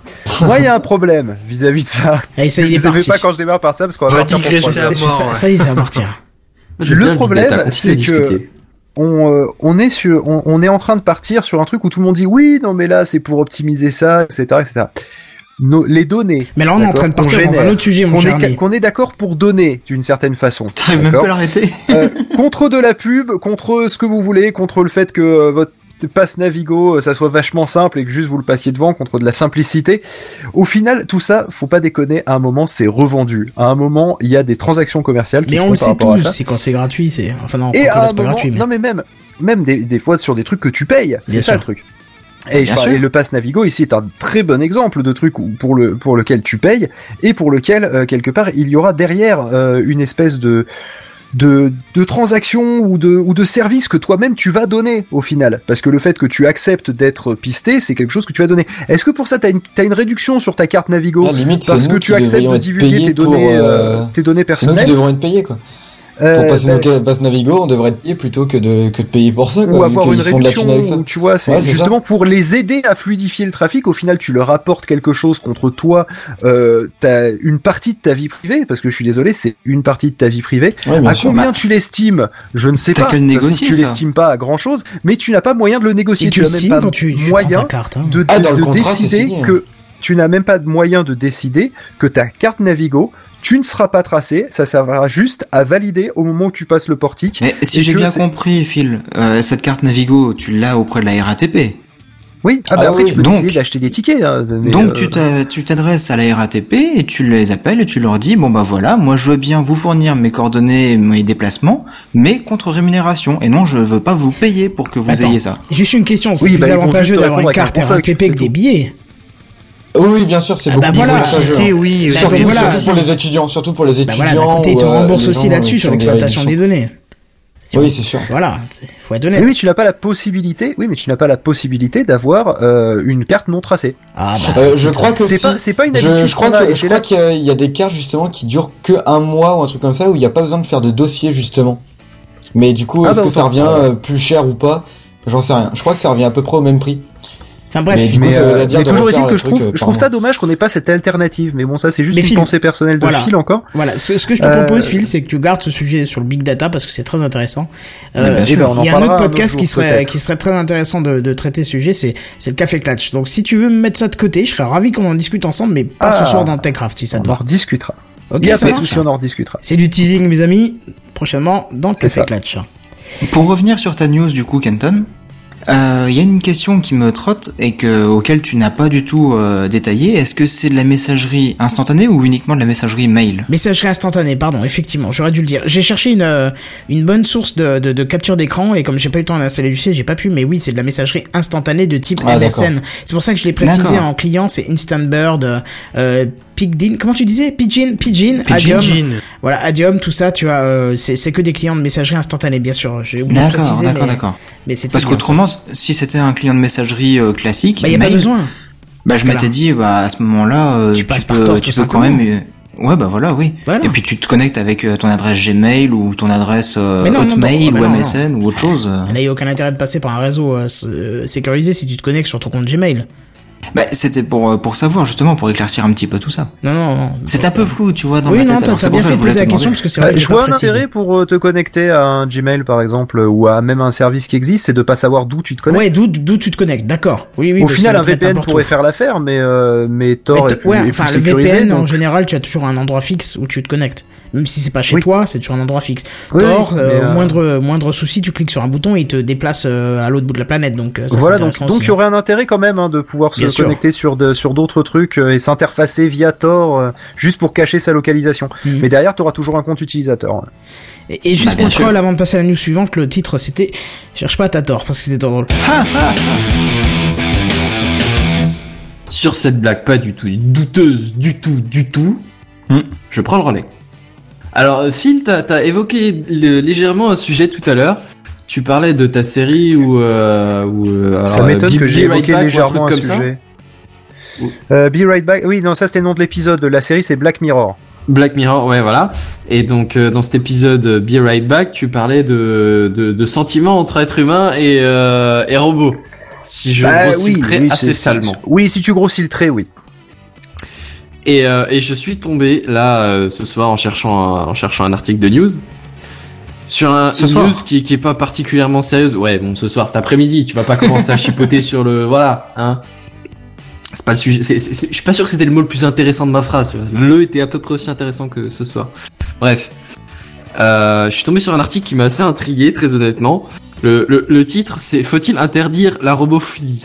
Oh là là, c'est Alors sale. déjà, Oh, c'est sale. alors déjà, vi- vient la question qu'est-ce que la robophilie hein? Parce que personnellement, j'étais Oui. pas trop au courant de cette pratique. Je vais être tout à fait honnête. Tu m'excuseras, mais dans tous les cadres où j'ai entendu Philly à la fin, c'était pas beau au début, quoi. Voilà. Ouais, alors ça, c'était ma ouais. première réflexion. Puis après, j'ai vu robot dedans. Je me suis dit robot devant. Robot. Comment Ça va coûter cher en Qu'est-ce que c'est que lubrifiant. ce bordel? Alors Dans ça doit pas être ça. Je vais relire. Et Dans l'idée, ça me fait penser un peu à, à l'esprit d'une série qui s'appelle Real Humans. Je sais pas si vous connaissez. Robophilie. Ah oui, c'était pas euh, diffusé sur Arte, ça? Oui, mais dans l'esprit, tu sais, le... parce que Robophilie, j'ai l'image de faire l'amour, enfin, des relations sexuelles avec des robots. Eh ben, Bah oui, c'est ça. exactement C'est exactement, euh, non mais c'est exact, ça me fait tilter à cette série-là en fait. Mais- et à l'esprit de cette série. Est-ce est-ce que ton image de fond a été choisie au hasard, Benzen? Oui. Ah merde. Alors je- j'explique quand même ce que c'est. C'est Ex Machina, je crois le, le nom du film. Ouais, je, je- non, enfin, je, Ou Deus j'ai Ex ou cherché Ex une image Machina, au je sais pif, mais, euh, mais je, je sais que oui, ça parlait, enfin, C'est Ex plus ou moins, à la Machina. base, j'ai cherché au pif, et puis j'ai trouvé une image de qualité dégueulasse de ce truc-là, et ça m'a dit, oui, tiens, c'est vrai, il y a un film qui est sorti il y a pas très longtemps, Et qui qui parle parlait justement d'un d'un robot qui devenait presque humain, machin, et était, ah, ça ferait une bonne image de fond, et du coup, j'ai cherché de nouveau, mais euh, à la base, c'était aléatoire. Voilà. Mais en tout cas, regardez ce film, vous allez voir, c'est super. Mais donc, Enfin, parle-nous de la robophilie, dire, histoire qu'on euh, vomisse un peu. Euh, non, alors c'est c'est pas il y a, y a pas autant de, dé- de détails sordides que tu ne voudrais, je, je pense. C'est c'est juste euh, oui effectivement apparemment la robophilie c'est un truc. Il y a des gens qui sont euh, robophiles du coup. Oui. Et, euh, et et plus intéressant que ça encore, il y a il y a des associations qui se dressent pour euh, pour interdire les, relations euh, humains euh, C'est étonnant. robots, je dirais. Tu disais Phil Déjà qu'entre humains, ils sont pas forcément tout le temps d'accord. C'est vrai. Oui, déjà Ah oui, Avec je suis pas étonné. Bah ouais, mais euh, ça devient vraiment. euh, Enfin, moi, je, l'un je- comme je- l'autre, c'est Je savais pas quoi. que ça existait, tu vois. Mais alors après, enfin, autant le Georges de Madame. Est-ce que tu considères ça comme un robot ou pas? Déjà. Ah bah oui. Ah. Parce que où oui. est-ce que tu fous ta limite dans ce cas-là? Oui, c'est vrai. Non, mais non, parce que euh, par robot, euh, je te parle pas d'un simple moteur avec un vibre robot, quoi. Tu vois, un robot pour moi, c'est quelque chose qui. Alors, en un sens, euh, moi je suis pas étonné parce que là on, on, on, tri- on tripe parce que c'est des robots, mais euh, faut savoir. Alors ça c'est parce que j'écoutais le petit petit clin d'œil à la FK euh, qui a parlé du sexe au Japon. Euh, mais apparemment, euh, bon alors forcément, je choisis pas forcément le pays le moins exotique d'un point de vue de la sexualité, certes. D'accord. Mais apparemment, il y en a qui se sont mariés et ont, et ont des, des, des relations euh, régulières avec euh, des espèces d'oreillers avec des animés dessus. Ah oui, Euh, ce truc-là. Oula. Donc, Euh, quelque on peut- part, on- voilà, on- peut qui en acheter, on peut en acheter à la Paris Manga et à la Japan Expo. C'est Voilà, mais quelqu'un qui s'entiche d'un oreiller par rapport à quelqu'un qui s'entiche d'un bout de technologie, euh, au dans les deux final, cas. euh, hein. ça me choque pas, quoi. Euh, alors peut-être je suis très blasé, mais moi ça me choque pas, et même je trouverais ça plus logique euh, avec une robotique qui avance de plus en plus, que les gens finissent par euh, avoir, euh, avoir des sentiments. Et... À la limite, y en a bien non qui- mais écoute, moi tu me dis, euh, tiens, il y a un homme qui veut se faire un robot. Euh, si si tu me dis que c'est pour qu'il évite de se faire un enfant ou euh, de violer une femme, mais vas-y, je t'en offre 50 des T'as un robots. poil extrême quand même tout Non, de mais- suite, j'ai envie non, de Mais ce raisonnement, il n'a pas tort. Et, hein. et- et je suis désolé. Ouais. Imagine quelqu'un qui se fait soigner pour une maladie comme celle-là. maladie ou tard ou tout ce que tu veux, c'est je suis pas là sûr pour juger, je que, ne sais pas. que des rapports avec euh, un robot qui est de base consentant et servile, ce serait une bonne idée. Alors robot Parce consentant que et servile, on n'est pas à l'état, des- on est non mais attends, on n'est pas à un état d'avancement technologique pour pouvoir dire que le robot est, est consentant et servile. À mon avis, il serait plutôt programmé pour Bah, être. Bah, par définition, il est programmé pour être Voilà. consentant. hein. C'est ça, c'est ce que je ouais. veux dire, il est Il est programmé même pour être destiné consentant. à être consentant. Mais alors, Benzen, projetons-nous Le 20 ans, projetons-nous 20 ans en, 20 ans plus tard, euh, tu es marié, tu as un enfant et un jour un Alors monsieur déjà, arrive. toi, ta coupe Écoute, de cheveux est dégueulasse. non, sérieux, hein, écoute. Sache-le. Quoi? Dans, dans 20 ans, ta coupe de cheveux sera dégueulasse. Non, je veux dire vraiment, ça ressemblera plus à rien. Il doit se sentir seul. Il doit se sentir seul. J'ai pas compris, mais c'est pas grave, il nous expliquera. Non mais projetons-nous dans 20 ans. T'as une femme, un enfant, et un jour t'apprends que euh, il y a un mec qui la suit, euh, un vieux qui la suit quoi. Est-ce que tu voudrais pas là que justement il puisse se faire un robot plutôt que de prendre ta gamine? Je sais pas. Tu dis un raisonnement bizarre, mais on- Je une- partirais plus du principe que c'est une maladie qu'il faut soigner plutôt qu'encourager. Mais, pas- Non, je t'ai euh, pas dit de faire un robot en forme d'enfant, mais tu lui fous un robot quoi. J'en sais rien. À la limite, tu lui mets un broyeur, il y a eu tu ce lui mets débat, un. hein. Il y a Bah. eu ce débat par rapport à des poupées gonflables euh, Ah, au qui- Japon, qui ça, représentaient c'est des affreux. enfants. Ah, de savoir vu si s'il valait mieux les autoriser, Le que ça soit une expérience plus ou moins cathartique, euh, ou de rempli de substitution, ou euh, s'il fallait euh, les éviter euh, pour éviter de, de laisser les gens dans leurs pulsions euh, qui sont considérées comme étant non naturelles. Ah bah, tu vois, pour le coup, c'est exactement le même débat. avoir, euh, oui, c'est exactement le même débat. J'ai la et deuxième ça- position et Kenton la première. Non, non, ça non, parce que moi je parlais pas café d'enfant en clutch, ça forme, aussi. je parlais pas de robot en forme d'enfant, qu'on soit bien euh, d'accord. Attends, et oui, oui. Mais Ouais, mais, pourquoi pas euh, sur- poussons, surtout qu'il y a déjà- l'absurdité jusqu'au bout? Non, il y a, non, il y a voilà, déjà non, des robots, il y a déjà des robots en forme de, de femmes, etc., qui sont en train d'être développés justement, euh, des trucs ultra réalistes. Justement, il y, a, il y a un gros débat avec ça euh, pour savoir si c'est euh, sain entre guillemets ou pas. Bah, au Japon, il y a des présentateurs télé qui sont des robots, hein, déjà. Et ça, c'est vraiment flippant, quoi. Et ça fait déjà quelques années. Mon Dieu, ça Ouais, fait et du coup, Phil, euh, est-ce que t'as le, le, le mot de la fin sur le débat ou pas? Non, j'ai pas le mot de la fin, mais encore une fois, le, le principe c'est que on va se retrouver euh, et là c'est, c'est pas un mot de la fin en fait, c'est une conclusion, une ouverture, et ça sera un débat qui sera intéressant d'avoir. Euh, c'est sur les gens qui en fait vont de plus en plus se, retrouver seuls face à de la technologie qui permet peut-être de se connecter. Alors il y a les sextoys qui peuvent se connecter entre l'homme et la femme, les machins. On va on va se retrouver de plus en plus comme dans Wally. En fait, c'est-à-dire, Oui, c'est-à-dire, on va soit on va se retrouver face à un écran, et, mais ça, c'est à mon avis, c'est le. Soit on va se retrouver à être tous célibataires, à avoir nos pulsions ou nos envies qui vont être satisfaites de manière euh, automatique, sans frustration, ou alors la simple frustration financière de pas avoir les sous, de pouvoir se payer tel ou tel truc, que euh, l'ensemble des innovations qui vont arriver vont jouer justement sur euh, sur ces, ces, ces instincts les plus basiques. Euh, il parlait pas de ça dans Wally, hein. Hmm. Non, non, mais c'était pour aller. Ouais, c'est un c'était peu l'image que j'avais en tête, si tu veux. Mais euh, Elle est très, elle est vrai très, que très dans ils ont pas ton traité le idée quand même. sujet Je veux pas dire, mais. euh, Hmm? Elle est très déprimante ton, ton ta, ta vision des choses quoi. oui, mais si tu si tu regardes déjà ce qui nous entoure, tu commandes ta, ta bouffe sur Amazon maintenant. Euh, avant, tu allais te, dé- tu, avant tu tu n'avais pas la possibilité, tu ne le faisais pas. Ah non, Euh, c'est sûr. Et tu maintenant maintenant ça ça va t'apparaître de plus en plus normal. Donc quelque part le fait de à terme avoir ces pulsions sexuelles qui sont assouvies par un robot. Je dis, est-ce que c'est pas finalement une évolution logique de la société dans laquelle nous vivons? Voilà. Ouais, ça, mais après, ça pose un problème de reproduction et de repopulation. Est-ce À limite, vraiment un problème? Voilà, j'allais dire, est-ce que c'est vraiment un problème si l'humain Est-ce qu'on s'éteint n'est pas suffisamment Voilà. putain de nombreux? Si l'humain s'éteint, est-ce que ce serait pas la solution? Je dirais ça, Quand je tu vois dirais. ah, quand tu vois les conneries pas jusque là, mais euh, Tu veux pas Mais passer pour après, ça jusque l'homme contre mais il les y a- machines et ça fait Matrix. Yeah Ouais. Mais c'est pas grave, il y a final, final des Neo, il bonnes va nous sauver. Non mais au final on est de plus en plus, on consomme de plus en plus. Euh, et euh, est-ce que au final le mieux, ça serait pas qu'on arrête de se reproduire, euh, tu sais, sans forcément qu'on disparaisse? C'est si- vrai a que plus- ce serait pas mal que les t'arrêtes de te reproduire, servent. Si on est si on est plus que 200 000 sur sur la planète, euh, on arrivera à survivre plus longtemps quoi, plutôt que 6 milliards. Donc euh, voilà, soit une, soit une guerre, soit hein, arrêter de se reproduire. Je sais pas, le- je pense que arrêter de se reproduire, c'est la méthode Enfin, la bon, moins violente. Bref. Bazen, est-ce Voilà. que ta news est terminée Parce qu'il me semble pas. Euh, plus ou moins ouais en gros j'ai j'ai pas j'ai pas terminé tous mes points mais le débat a bien évolué je moi je, vou- je voulais juste évoquer un peu le film Her je sais pas s'il y en a qui qui l'ont vu pas- le Ouais, vu je l'ai bien. encore. Ouais, il est, pas- il est sympa. C'est quoi? Ouais, moi j'ai trouvé pas mal et du coup ça parlait un peu de ça parce que bon c'était pas au sens euh, physique du, du terme du coup là c'était pas du tout euh, euh, robot comme une prostituée ou comme un, un enfant de, Non, de, de substitution ouais. qu'est-ce que j'en sais mais euh, C'était c'était plus euh, la, la partie émotionnelle et psychologique et euh, c'était assez intéressant comme point de vue au final. Mais enfin, Ouais, bref, c'est- euh, c'est si vous un- l'avez pas vu, en je fait, c'est un film pas- sur euh, un gars qui euh, qui tombe peu à peu amoureux d'une euh, d'un programme. D'accord. C'est, je peux, on peut pas vraiment dire plus parce que sinon ça te révèle trop de trucs, mais c'est, Ouais, c'est ça, ouais. c'est très très sympa à voir et euh, et assez euh, joli en fait, même au niveau, enfin au niveau graphique. euh, Ouais, c'est assez onirique C'est- comme c'est film. sympa, C'est ouais. ouais, c'est c'est vraiment euh, Tiens, quelqu'un des trucs somptueux, et Tiens, détaillés, et rappelle. artistiques quoi. Non, tais-toi. Ça me rappelle une série. non, ça te rappelle pas de série. Tu croyais, mais en fait non, tu t'es trompé. Non, ah, c'est pas ah oui, non, pardon, je fais erreur. Je fais erreur. Mais euh, quand tu parlais de la, justement de cette série-là tout à l'heure, j'ai- j'avais que Heure euh, en tête aussi comme film. Quoi. Mm. C'est, euh, c'est vrai que ça se ressemble beaucoup. Mais je comprends pas pourquoi coup, vous vouliez pas parler de série parce que en soi, en termes de technologie, il y a des, des points qui sont vachement intéressants et qui permettent de pre- prendre un peu de perspective par rapport à la, à la technologie ou de faire de l'anticipation et d'aller plus loin comme on le fait nous naturellement là. Ah clairement, mais c'est mais films avec ou des les bons séries moyens, qui, avec qui une avancent. ouais. avec une histoire. euh, Mais même les films en eux-mêmes, hein, pas forcément des séries. Hein. Oui Mais aussi. bon, ouais. là, c'est de la science-fiction et la science-fiction, c'est pas toujours réaliste.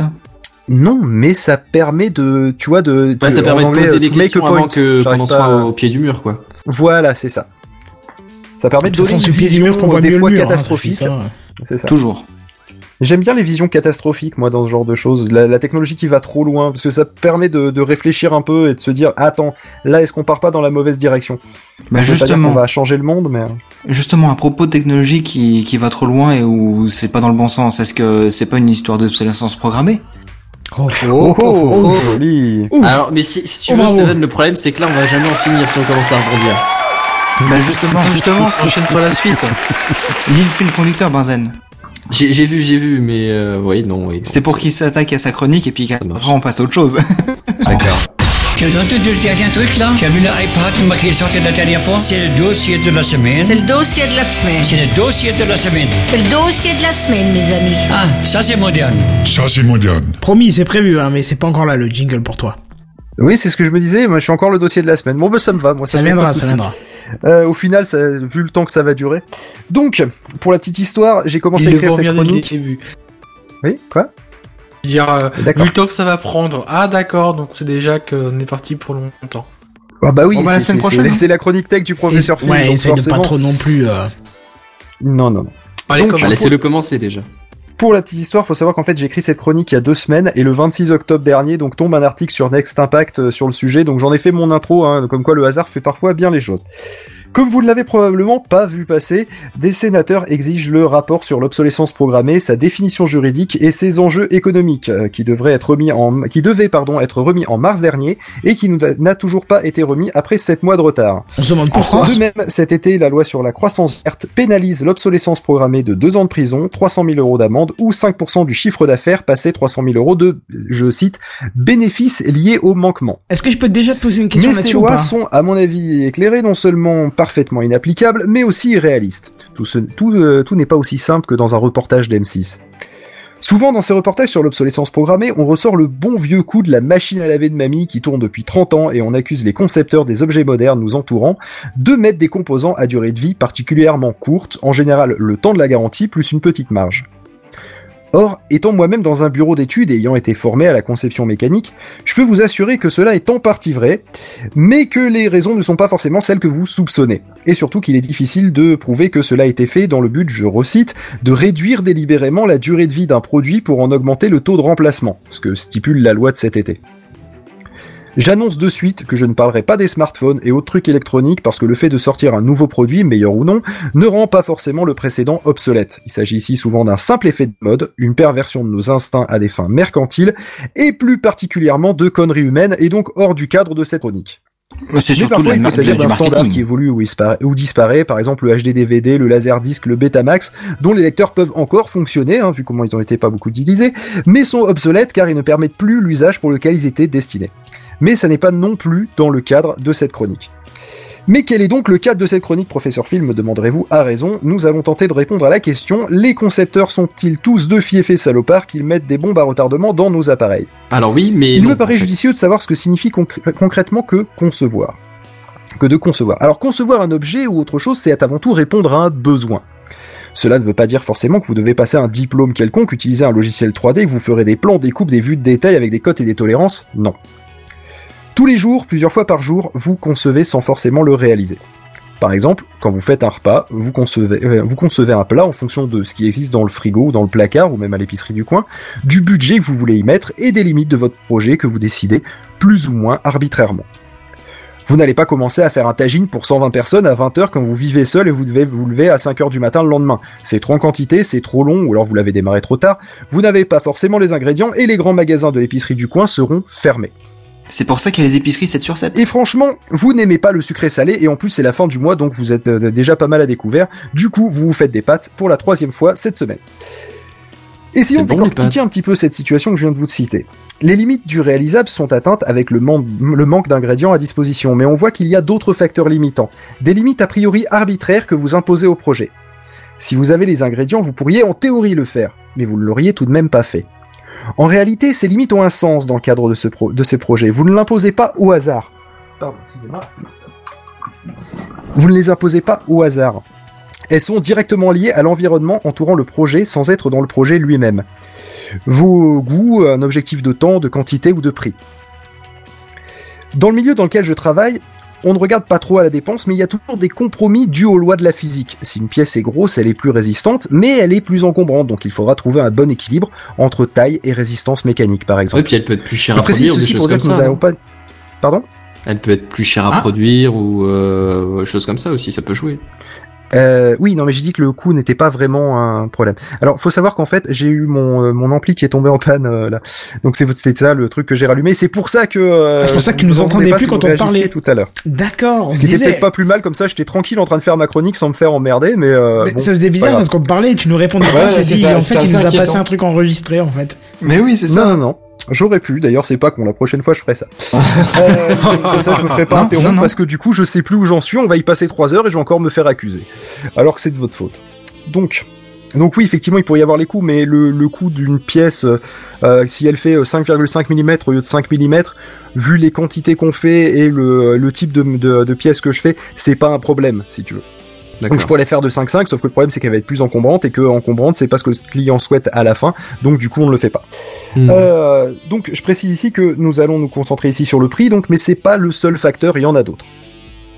Alors on va passer à une petite session travaux dirigés avec un petit exercice mental, un truc simple. Donc euh, si vous prenez des notes c'est mieux, mais au minimum si vous vous concentrez ça, devait pouvoir, ça devrait pouvoir passer. Alors écoutez bien, des clients souhaitent pouvoir soulever une charge de 100 kg. Vous devez concevoir un pack contenant un câble et une poulie, et vous n'êtes ni fabricant de câble ni de poulie. En consultant le catalogue des fournisseurs, vous trouvez deux câbles homologués 100 kg, un câble normal à 1 euro et un câble à revêtement anti-usure à 2 euros. En consultant les autres catalogues de fournisseurs, vous trouvez deux poulies homologuées 100, 100 kg, euh, une poulie normale à 1 euro et une poulie à galet anti-usure de câble à 2 euros. Cela fait quatre combinaisons, hein, forcément, si vous avez bien suivi, allant de 2 euros à 4 euros. Euh, le département marketing a fait une étude de marché, étudié aussi les prix de la concurrence, et après avoir déduit les coûts prévus pour, c'est-à-dire 10 euros à la concurrence à peu près, euh, après avoir euh, déduit les coûts prévus pour l'emballage, les marges distributeurs, la livraison, votre budget conseillé est de 3 euros. Alors du coup, quel choix faites-vous? On va commencer par Benzen. Benzen, quel choix fais-tu? Euh, je dirais le câble, euh, c'est peut-être plus facile de le changer que la poulie, donc je mettrais le câble simple et la poulie à deux. D'accord, donc en gros, t'as un kit à 3 euros, quoi, pour faire ça. simple. Euh, Caldin Caldine Je sais plus. Bah, je fais un... moi, je ferais pareil, je pense, c'est le... un peu plus évident. Ok, Oasis Bizarrement, j'aurais dit l'inverse justement. Que si tu pré- si la poulie, la poulie, tu- elle peut préserver le câble. Même Bah si oui, c'est pour ça qu'on prend si- la poulie à 2 euros. Non, oui, j'ai, pardon, j'ai inversé, je- j'ai inversé. Je voulais dire, euh, la poulie qui protège le câble et le câble classique. C'est moche la drogue D'accord. Oasis quand même, tu sais ça. Pardon. Ouais, mais en gros, la stratégie, je pense, c'est de se conformer au prix du marché. Après, tu peux avoir l'autre stratégie qui, va, qui dit on va faire dans le low cost, on va en vendre en masse, on va les vendre pas cher, donc les gens s'en foutront. Et tu peux avoir la troisième ça. stratégie qui est Tu vends exactement, là. euh, tu vends son du truc. C'est exactement ce que Bon, j'allais du dire. il y en a pas en un fait, qui hein. veut prendre la stratégie de je nique tout le monde, là, euh, Moi- en, en baissant le prix. Moi, je suis en radar. Si je peux le faire encore moins cher, je- même je contacte le constructeur. Je lui dis, écoute, je t'en achète X millions, tu me baisses le prix à 1 euro chacun, et je m'en fous même si ça pète, puisque du coup, je t'en rachèterai nous à un million d'ici un an ou deux. Donc, euh, C'est déjà le prix d'un D'accord. euro. Seven Ah bah moi, bah pour le coup, bah je vais faire le riche, hein, et puis je vais dire, allez hop, je- j'aime bien mes clients, je vais faire de la qualité, tout à 2 euros. Donc voilà, Très bien, boîte cool au bout C'est de c'est bien trois parce que j'ai- semaines. j'ai j'ai du coup, les- j'ai du coup un peu tout. Bah, Euh, justement, c'était fait exprès. Ceux, que- oui, non, mais c'est- vous, vous êtes, vous êtes euh, adorable. Donc, euh, euh, donc 3 euros. Ça, on le sait. Votre produit vendu 10 euros comme les autres à 2-3 retours SAV. Bon, en même temps, vous en avez vendu 1000 exemplaires. Pourquoi? Parce que les clients ont acheté massivement le kit coûtant à 2, eu- coûtant 2 euros à fabriquer ou un kit coûtant 3 euros d'une autre marque présente sur ce créneau avant vous et bénéficiant de retours d'expérience d'utilisateurs qui ont, qui l'ont conseillé donc à votre acheteur potentiel. Il vous est donc passé sous le nez. Euh, c'était Seven qui était parti pour la solution à 4 euros. Ouais. Euh, vous décidez de créer la Rolls des kits câbles poulies. Vous souhaitez n'avoir aucun retour SAV, une durée de vie illimitée. Quitte à être plus cher que la concurrence, le département marketing a dû augmenter encore plus le prix pour payer des campagnes marketing visant à améliorer l'image de marque et aussi compenser le faible nombre d'achats par des marges plus conséquentes. Ouais, mais c'est du made est in France, vendu. donc euh, plus cher. Voilà, votre produit en est fait. ainsi vendu euh, euh, 100 euros avec une garantie à vie. Votre avenir est, ce- est quand même incertain. Pour certains, cette stratégie à payer et sont cités en exemple. J'ai dit là, donc la Rolls des kits câbles poulies, c'est donc là la preuve que c'est un gage de qualité. Voilà. Mais vous allez donc, mais allez donc inspirer une image d'expérience de luxe avec une poulie et un câble. Franchement, ça fait pas rêver, donc bon courage. et enfin, la grosse radasse. 2 euros. Votre kit, vendu donc euh, 6,50 euros en dessous du prix du marché qui était de 10 euros, est un succès commercial. Vous écrasez la concurrence en majorité plus cher, même si vous avez 1% de retour SAV d'utilisateurs trop réguliers de votre kit qui ont un souci de câble bizarrement usé prématurément. Vous leur remplacez, ce qui vous coûte pas très cher au regard des volumes écoulés et surtout du prix initial du câble, et ils ne sont pas mécontents au final. Et s'ils rachèteront pas forcément un produit de votre marque, ils ne se plaignent pas ouvertement de la mauvaise qualité du produit. Le problème, deux mois Ça plus dépend tard, du kit- SAV, ça encore. c'est ça. Deux mois plus tard, un kit tout fait apparaît au catalogue d'un fournisseur asiat- euh, asiatico-est européen. Ouais, je fais dans le cliché à mort. Euh, la qualité est très médiocre. Le, le câble est indémontable de la poulie. Me demandez pas comment ça marche. Euh, donc, quand un des deux composants s'use, les deux doivent être remplacés et ça sera clairement le cas vu comment c'est de la merde. Et le kit est distribué, est distribué à 50 centimes d'euros, donc vendable sous la barre des 5 euros. Il devient la nouvelle référence de prix pour les consommateurs et votre kit n'est plus le plus vendu. Voilà. Donc, appliquons maintenant ceci euh, au monde de l'électroménager. Les clients achètent des appareils peu chers en priorité, ce qui fait que les coûts sont rognés partout où c'est possible, notamment la durée de vie moyenne des composants. Et comme la précision de la durée de vie augmente avec le temps qui passe, euh, l'évolution technologique, hein, euh, le, le moment de la panne tend de plus en plus vers J plus 1 après la fin de la garantie. Car tout fonctionnement après cette période peut être considéré comme non nécessaire, parce que l'appareil est donc non optimisé. Du point de vue de l'acheteur, c'est un prix qui aurait pu être plus bas. Du point de vue de l'industriel, c'est une marge non perçue ou un tarif moins compétitif. Donc oui, on pourrait donner à un certain nombre d'appareils une durée de vie quasiment illimitée en surdimensionnant absolument tout. Mais ce Bah ouais. serait plus encombrant et ou moins performant, ça peut arriver aussi, et probablement plus cher. Et donc, vous oui. n'en voudriez pas. Après, si, est-ce que ça existe sur certains créneaux? Il y a, Ça existe des, des véhicules ou des ordi, qui, des marques qui sont réputées pour leur fiabilité, quitte à ce que tu mettes 200 euros de plus dans ton composant. Hmm. Je parle peut-être pas de d'un câble poulie pour les 200 euros, mais euh, voilà, ça t'as compris. Oui, non mais j'ai pas dit que c'était une règle absolue. J'ai dit que vous n'en voudriez probablement pas. Euh, présenté comme ça, on pourrait croire que je rejette la faute uniquement sur les acheteurs qui, par leur attrait vers le bon marché, font entrer l'industrie dans un cercle vicieux où il y a d'un côté des produits de plus en plus bon marché, devenus presque jetables, et de l'autre des produits haut de gamme faits pour durer. Mais ce n'est pas aussi caricatural. Pour commencer, il y a des produits bon marché volontairement simples qui durent plus longtemps que des produits hyper avancés et complexes plus sujets à des pannes. L'exemple parfait étant une machine à laver électromécanique où c'est simplement un gros bouton type minuteur de cuisine qui active les contacts en tournant, ce qui est quand même beaucoup plus fiable et moins sujet à des pannes que toute une, un- une, une carte électronique qui gérerait différents milliers de programmes. Tournant sous Android ou en truc euh, propriétaire. Voilà, voir un Windows CE ça pourrait arriver, hein, s'il y a un petit écran et tout, euh, c'est pas impossible. Bref, Ouais, Peut-être pas sur une machine Euh, quand même. j'ai j'ai un aspirateur qui tourne sous Windows CE, monsieur. Non C'est une blague ou quoi C'est pas une blague, c'est le, le Oui, Ah oui, c'est un truc. euh, con, là, oui, c'est un truc qui automatique. a une là. webcam sur le. Sur, Ben sur voilà, le- je veux Ah, dire, d'accord, ouais. Je veux un dire, tu robot dis, euh, tu dis aspirateur. aspirateur, commande-moi une pizza, et puis 5 minutes, t'as- cinq minutes après, t'as Domino's Pizza à la porte aussi, c'est normal, quoi. Quoi? J'ai pas compris, c'est pas grave. c'était pour dire que ton aspirateur était trop moderne, quoi. Windows CE sur l'aspirateur. Ah oui, d'accord. Oui, non mais c'est pardon, mon aspirateur automatique, oui, c'est parce que bon. s'il faut que j'explique mes Euh, blagues, c'est qu'il y a un problème, quoi. marre. C'est qu'elles sont pas drôles. Bref, c'est pas marche grave. aussi. Euh, donc j'en étais où? Oui, donc et les industriels ont bien évidemment aussi leur part de responsabilité dans le lancement même de cette guerre des prix. Et bien entendu, il n'y a pas de fumée sans feu. Il existe au moins un cas avéré. On sait qu'il a existé dans, les années 20, 1920 je précise, euh, pour ceux qui réécouteraient en 2025. Euh, donc on sait qu'il y a eu une entente entre les fabricants d'ampoules pour limiter leur durée de vie à 1000 heures alors que le double était largement atteignable. Et pourquoi? Simplement pour en vendre plus.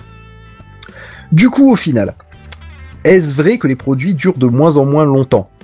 Bah en un sens oui probablement mais c'est souvent parce qu'ils coûtent de moins en moins cher. Est-ce que du coup un prix élevé est synonyme de durée de vie longue? Dois-je prendre de la marque? Bah pas forcément, des fois on paye juste pour la marque et au pire même les frais de remplacement SAV. Donc je suis d'accord que les pistes sont brouillées et qu'il n'est pas simple de s'y retrouver. Ah, et puis pour vous, ach- pour vous achever, sachez aussi que les questions de design impactent aussi, impactent aussi la durée de vie et surtout la réparabilité. Par exemple, l'exemple parfait c'est le MacBook Et surtout le coût. aussi. Euh, mais là on parlait de- d'obsolescence programmée, donc euh, là c'est c'est surtout dans le cadre de l'obsolescence programmée, le design a un impact. Prenons le MacBook par exemple. Toujours plus fin, dont les composants sont collés, hein, et la batterie inamovible sans démonter l'appareil. Alors, quand je dis les composants sont collés, je parle par exemple de l'écran, de la par rapport à par rapport au, au- au reste du clapet, hein, de. Oui, au lieu que ce de soit des petites vis comme sur un PC normal, c'est de la colle qui Voilà. colle la lumière même des l'écran. clips, hein, euh, avant il y avait des trucs qui se clipsaient, donc c'était Oh, chiant putain, à déclipser, on pouvait mais- les péter. Ça, mais ça, des clips. Les clips, c'est comme collé. la colle, hein. Dès que tu les enlèves, euh, t'as ouais. les trois quarts qui ont disparu, hein. Même en Oui, mais ça- ça- il y a les trois quarts qui disparaissent, mais ça tient encore vaguement avec un quart. Ouais, Euh, ouais. Pour l'avoir fait moi-même. Un quart et du scotch. Bref. Euh, le- mais les smartphones, quelle que soit la marque, et bizarrement Apple n'est pas le pire, euh, qui sont donc eux aussi de plus en plus fins et, euh, qui ont de plus en plus des pièces qui sont collées ensemble et où la réparation est soit beaucoup plus chère, soit euh, beaucoup plus difficile. J'ai le cas du LG G3 de ma copine qui est tombé par terre et où euh, l'écran, euh, enfin la vitre, tout ça, etc. sont collés ensemble euh, avec l'ensemble du corps et donc il faudrait un sèche-cheveux ou un, enfin quelque chose qui souffle de l'air chaud pour pouvoir euh, abîmer la colle euh, et euh, pouvoir décoller l'ensemble et après être pas sûr que ça se recolle. Bref, c'est la merde. Dans tous les cas, à notre échelle d'individu, il existe déjà des règles simples que l'on peut appliquer. Déjà, Changer la copine. Non, pas faire tomber son téléphone dans la Téléphone, rue, mais- si Ah, tu veux oui, sortir oui. un truc con, euh, tu peux sortir ça. Là, ça marche parce que moi, je vais pas changer la copine juste parce qu'elle fait tomber son téléphone, juste qu'elle arrête de le faire tomber. Fais gaffe, il est pas loin de Euh, chez toi, il va la récupérer. Bref, Euh, donc renseignez-vous un peu sur comment les produits sont faits. Combien coûtera la réparation de l'écran de mon smartphone, par exemple? 50 euros comme sur un iPhone, euh, 4S en l'occurrence, euh, ou 300 euros comme sur le LG G3. Faites des devis en ligne, euh, il y a plein de trucs qui permettent de le faire, euh, ou sinon allez voir des sites comme iFixit, par exemple, qui est un très bon site. Un très en fait, bon je, je, je, suis désolé, je obligé de, de, de couper. Mais pour les biens Oui. de ceux qui nous regardent sur YouTube, tu m'as jamais dit de changer l'image. Et pourtant, j'ai choisi, j'ai pris toutes les images que tu m'as données. Je suppose qu'on a déjà. Ah mais fallait que je te prévienne quand changer l'image. vu Parce que que j'ai pas le- tu prends ça puis tu changes quand ça te va. Bah, vu que j'ai pas le texte, oui, t'es obligé de me prévenir quand tu changes le. Il est mignon. Ah bah moi c'était quand tu le sens, mais c'est pas grave. Ah bah, on va les faire défiler au fur et à mesure que tu continues alors. Voilà, très bien. Euh, donc, sinon, donc euh, iFixit. Euh, arrêtez d'acheter aussi des merdes asiatiques euh, sur eBay ou Amazon. C'est conçu, assemblé avec le cul, produit dans des conditions atroces, et puis vous savez pertinemment que cet accessoire à 1 euro au lieu de 45 euros ne tiendra que quelques mois avant de vous lâcher. Exception faite, hein, bien sûr, des trucs hyper basiques. Bien évidemment, je vais pas vous dire d'acheter un câble Apple ou Belkin ou Griffin, quand il existe d'autres marques, même parfois meilleures, mais vous voyez l'idée. hein. Mmh. Arrêtez puis, aussi d'acheter. Oui, pardon. Et puis des fois même des produits chinois, enfin asiatiques bas de gamme, ils, ils sont peut-être certes robustes, mais ils vont te faire tes- du genre tu sais, la pile qui est dans un format qui est pas vendu en Europe, tu Voilà, vois. c'est Et ça. que du donc bah t'es baisé quand t'as plus de pile quoi. C'est c'est c'est c'est un autre exemple effectivement auquel j'avais pas pensé. Le truc incompatible parce que euh, c'est c'est euh, c'est prévu C'est juste pas la pour norme marcher euh, temporairement avec le Voilà. truc le moins cher du monde, etc. Mais c'est ce que j'appelle conçu avec le cul. Hein. C'est- Globalement, ça rentre dans la grande catégorie. C'est un Oui, truc de merde, quoi, tu peux le dire. C'est ça, c'est un truc de merde.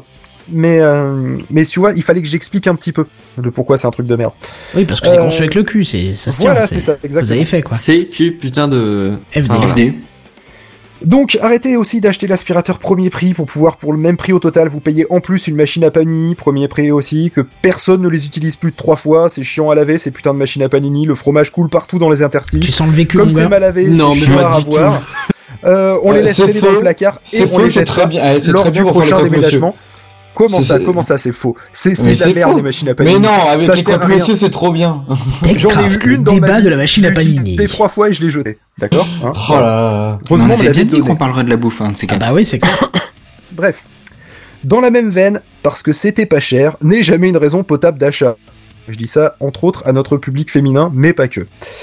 Euh, je, vais, me recevoir des mails d'insultes, ça va être génial. Euh, c'est donc, euh, dire j'ai acheté ça que c'était pas cher, c'est juste une autre façon de dire je suis un gros pigeon.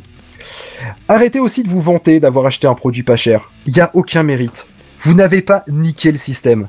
Vous l'avez juste alimenté comme un gros putain de mouton. Vantez-vous éventuellement d'avoir trouvé le bon rapport qualité-prix. Ou alors, même encore mieux, le produit qui vous convient et qui vous conviendra longtemps. L'avantage de l'époque dans laquelle nous vivons, c'est que nous, ne pou- nous ne sommes pas seuls. Nous pouvons nous appuyer sur les avis des internautes ayant déjà acheté ce produit, même s'il existe évidemment de fausses reviews. Nous avons de toute façon les moyens de nous renseigner. Ce qui veut dire Et que nous pouvons éviter quelques écueils. Aussi, il y a un fault. ce qui veut dire que nous pouvons éviter quelques écueils. Nous ne sommes pas, euh, c'est- nous ne sommes pas évidemment obnubilés par l'étiquette prix ou le bof, ça ira bien pour le prix. Mais encore une fois, je ne traite pas ici de la connerie humaine. L'autre avantage de notre époque, c'est que bizarrement, euh, bien que bizarrement peu de personnes le connaissent, c'est que désormais pour les particuliers uniquement, je précise, les produits que vous achetez en Union Européenne sont garantis deux ans minimum par le constructeur. Ce qui veut dire que les assurances de 3 ans à 12 000 euros de chez Carrefour, Darty, Conforama, Boulanger et même Apple euh, ont un peu moins d'intérêt. J'espère que cela forcera doucement les constructeurs à augmenter la durée de vie minimale au lieu de juste augmenter le prix pour subvenir au coût des besoins, euh, enfin au coût euh, des retours SAV supplémentaires. Parce que malheureusement, ça risque d'être ça. Et puis tout simplement, essayez de réfléchir un peu avant d'acheter. En avez-vous juste envie ou vraiment besoin? Allez-vous l'utiliser régulièrement ou non? Vous êtes-vous renseigné un peu auprès d'autres clients sur Internet? Si l'appareil tombe un jour en panne, est-il réparable ou faut-il le jeter en entier? Et si possible, laissez passer la nuit. Elle porte souvent conseil et le produit que vous vouliez tant dans le magasin, euh, enfin que vous voulez tant dans le magasin ne vous paraît plus si essentiel maintenant qu'il faut refaire le trajet pour aller l'acheter. Même si c'est en ligne, la nuit porte parfois conseil. Elle peut parfois carrément vous faire oublier que vous aviez envie de ce produit. C'est pas énorme en termes en termes d'investissement personnel, mais il y a au moins un triple avantage à prendre ce recul.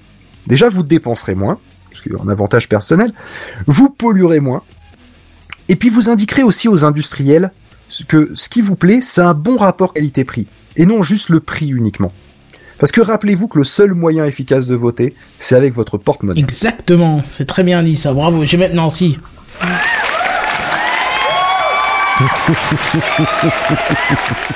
Mais sorti de son contexte, le meilleur moyen de voter, c'est avec son porte-monnaie. Ça ferait vachement peur à la politique. Bah ça fait de la corruption, mais ça c'est déjà ce qu'on a en place. Oh pardon, excuse-moi. Non, vas-y, continue. euh, Oui, c'est pas faux.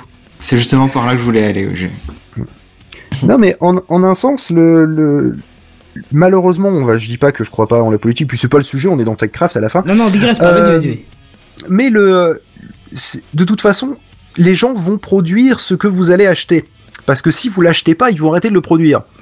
Donc, euh, voter, c'est peut-être un grand mot, et puis ça, ça amène justement le, ça, ça, amène sur la politique dès qu'on utilise ce mot. Mais, euh, mais si vous voulez avoir plus de produits d'une certaine façon, bah achetez-les. Là, par exemple, je vais vous donner un exemple, et on va et on, on va voir si, par exemple, euh, les, les gens sont prêts grâce à, au public réduit que j'ai, mais ça fera un échantillon euh, qui fera l'affaire. Il y a une machine à laver euh, qui, qui a été euh, qui a été annoncée. Euh, qui s'appelle, je ne me souviens plus le nom, non c'est pas son nom, hein, ça je précise, qui s'appelle l'increvable. Voilà, j'allais dire incroyable. Donc c'est une machine à laver et j'a- j'adore ce principe, euh, dont je vous parlerai tout à l'heure. Le parce c'est petit pas de malade pour rien du tout. Tu sens l'enculé de la Non, non, semaine parce c'est que j'allais passer l'image là, des- tu vois. Qui est, pardon? Ah, fallait pas. Non, mais je l'ai pas mise du coup. Non mais j'en parlerai tout, parlerai plus en détail en fait dans le dans le coup de cœur de la semaine et comme ça ça me permettra de. euh, Ah d'accord. Et oui c'est prévu. C'est une, va- une machine à voyager dans la durée. Ah bah c'est pour ça que j'ai pas l'image en fait, c'est parce que je l'avais prévu C'est pour ça qu'il y a pas l'image, Ah c'est bah pour ça qu'il y a voilà, je me disais merde, je me suis chié dessus mais en fait non. Non, non, t'inquiète, on en parlera tout à l'heure. Et, euh, et, euh, et en attendant, je vous laisse euh, deviner si vous êtes prêt à acheter une machine à laver qui, si elle dure longtemps, et savoir si euh, ce produit-là, quand je vous le présenterai, vous fera envie. Moi je peux dire un Voilà. truc sur les machines à laver? Oui. J'ai toujours des, dans mon entourage des gens, des machins, des, des, enfin des machins, des gens, des connaissances qui ont toujours des machines à laver qui claquent. Qui casse, qui fuit, qui machin.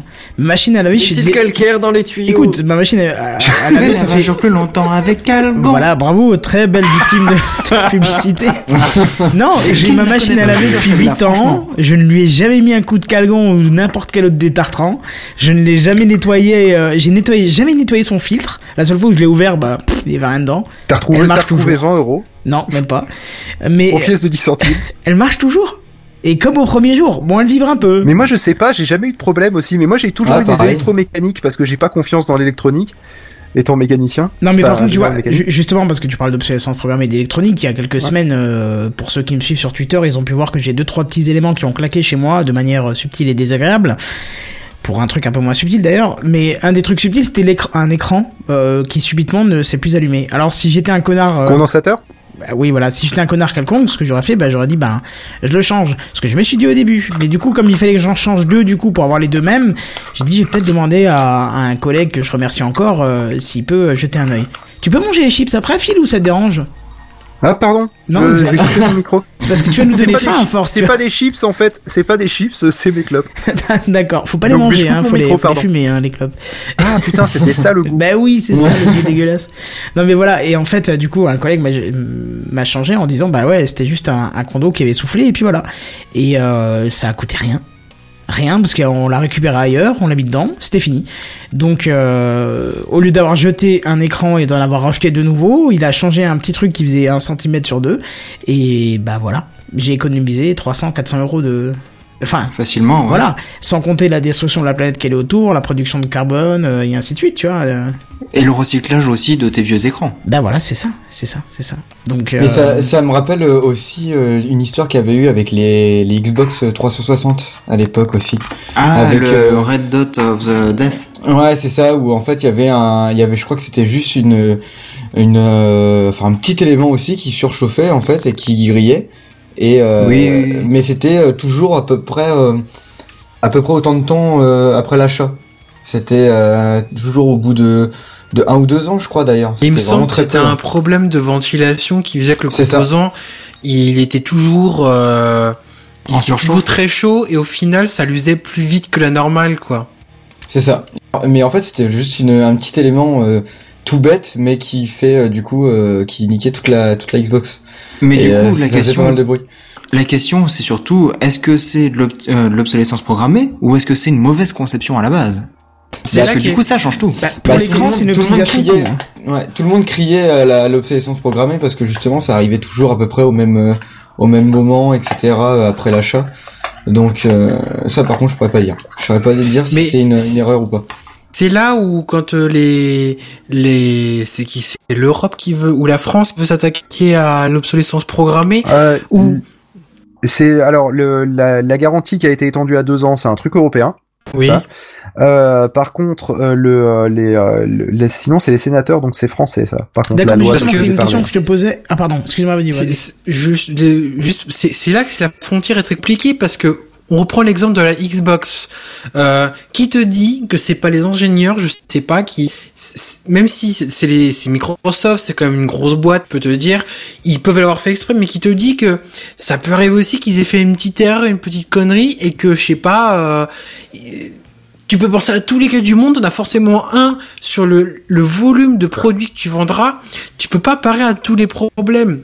Et c'est et qui te dit que quand un, un imagine je sais pas t'as ton ton micro-ondes qui tombe en panne et tu vas tu vas porter plainte ou tu vas gueuler enfin bref qui te dit comment t'arriveras à déterminer que c'est que c'est bah c'est les composants l'électronique inapplicable, l'électricité ça ça s'use c'est c'est c'est c'est c'est physique enfin c'est c'est comme ça quoi comme un un condensateur qui qui gonfle ça se trouve si bah il a gonflé bah oui il a gonflé mais euh, le mec il avait pas forcément prévu qu'il allait gonfler mais je sais pas il y avait une légère défaillance il était un peu Oui, mais, moins usé que les oui, autres mais dans ce cas-là, ça rentre quand même dans la, dans la responsabilité constructeur. Un composant, certes, il est censé durer plus que la garantie de vie de ton appareil complet. Alors, concernant les condensateurs, si vous voulez, je peux vous expliquer ce qui fait en sorte qu'ils pètent. Euh, non. Et pourquoi Non, non, non, vraiment Euh, pas. Ça va ça, pas cool, je c'est suis pas que ce curieux, serait pas je cool, tu vois, mais pourquoi, j'ai deviné que sur ton écran c'était un problème de condensateur Mais c'est toujours les condensateurs, c'est la lime parce qu'ils Voilà. sont sous-dimensionnés. et et- pourquoi c'est toujours les condensateurs et quel est le problème principal? Parce qu'ils sont sous-dimensionnés pour une raison de taille et qui chauffent et qui s'assèchent et qui pètent. C'est parce que c'est parce qu'en fait la température c'est vachement important pour les condensateurs, c'est ce qui Oui. réduit leur durée de vie. Et le problème c'est que euh, en général ce qui a besoin des condensateurs euh, a- et en général ce qui est producteur de euh, de, euh, de, de chaleur. Et euh, si tu mets le radiateur contre le condensateur, le radiateur de la pièce qui permet de dissiper la chaleur contre le condensateur, tu vas le niquer à une vitesse euh, pas possible. Donc euh, le, le problème c'est que là on est dans un cas typique où le concepteur doit faire justement un compromis entre le entre le, des contraintes techniques et la durée de vie. Donc là, tu vois, c'était le cadre que, que, que je donnais tout à l'heure. Donc c'est pour ça que les condensateurs, c'est toujours un problème dans les écrans Mhm. parce que ça doit être placé très proche de composants qui chauffent. Bon, là, dans le cas là, Et après, ils pourraient mettre des selon, gros, euh, du coup. Mais après, ça coûterait plus Mais cher. voilà, c'est ça. ce- Selon mon collègue qui, Ça qui, prendrait- qui vraiment est, est du métier, euh, me disait il fallait juste qu'il soit un petit peu plus haut dimensionné. Et il aurait jamais eu de soucis. Là, il était un peu juste. Et oui, mais après, euh, dans la dans la guerre des prix, euh, certes, ça coûterait Voilà, peut-être ça. 50 C'est- euros de plus pour une télé. Mais est-ce que du coup, tu vas acheter la télé à 50 euros de plus euh, Mais, mais il faut se rendre De compte. base, que Ça dépendra de ton dé- utilisation. Si même, rien non, non, non, attends, faut juste se rendre compte que même si ça coûte un centime de plus par télé, pour toi c'est rien. Mais pour le constructeur, c'est des millions d'euros de sortie. Oui, bien voilà. sûr. Voilà, c'est ça. C'est surtout, un c'est des manque à gagner énorme. en plus. Donc, euh, bien sûr, forcément. Donc voilà, donc je sais pas si on est prêt à acheter des trucs qui, euh, en, euh, juste parce que le constructeur t'assurera que ça durera 10 ans ou 50 ans. Ou... Bah, ça dépend bah, pourquoi. problème, ça on n'aura jamais la preuve, quoi. On n'aura jamais. Bah, Quand moi, un je pense que produit ça est dépend, vendu, ça dépend vachement faire- de la gamme quand même, oui, enfin de la, de la catégorie du produit, parce qu'il y a des produits où quand tu concernes un peu la sécurité ou quoi, oui, t'es carrément prêt tout de suite à mettre beaucoup plus de sous si on te promet que ça va marcher très longtemps, que ça Non, va mais être ça dépend du produit. fiable. Bah l'exemple c'est les rovers, les rovers martiens. Oui, À ah chaque bah, fois ils disent oui. ça doit durer deux Oui, ans et puis le rovers mec il anglaises, roule hein. encore. Ça c'est ça. 10 ans, ça c'est ça Oui. c'est hallucinant, mais. Non mais tout, tout est question de produit. Je veux dire, on te dit euh, ton smartphone, on te le vend, oui, il va marcher euh, 25 ans. On vous garantit 25 ans et à côté on te vend un smartphone moins cher, on te dit il va tenir 10 ans, c'est sûr, on vous le garantit, on vous le change s'il claque au bout de 9 ans et demi. Et encore à côté, t'en as encore un moins cher et te dit au bout de 2 ans, on vous le rembourse. Tu prends lequel? Tu prends celui au bout de 2 ans parce que tu sais très bien qu'au bout d'un moment, tu vas le changer parce que Ouais, mais c'est ça, mais t'as- l'avancée technologique, bah, pas laisser terminer, c'est super sympa.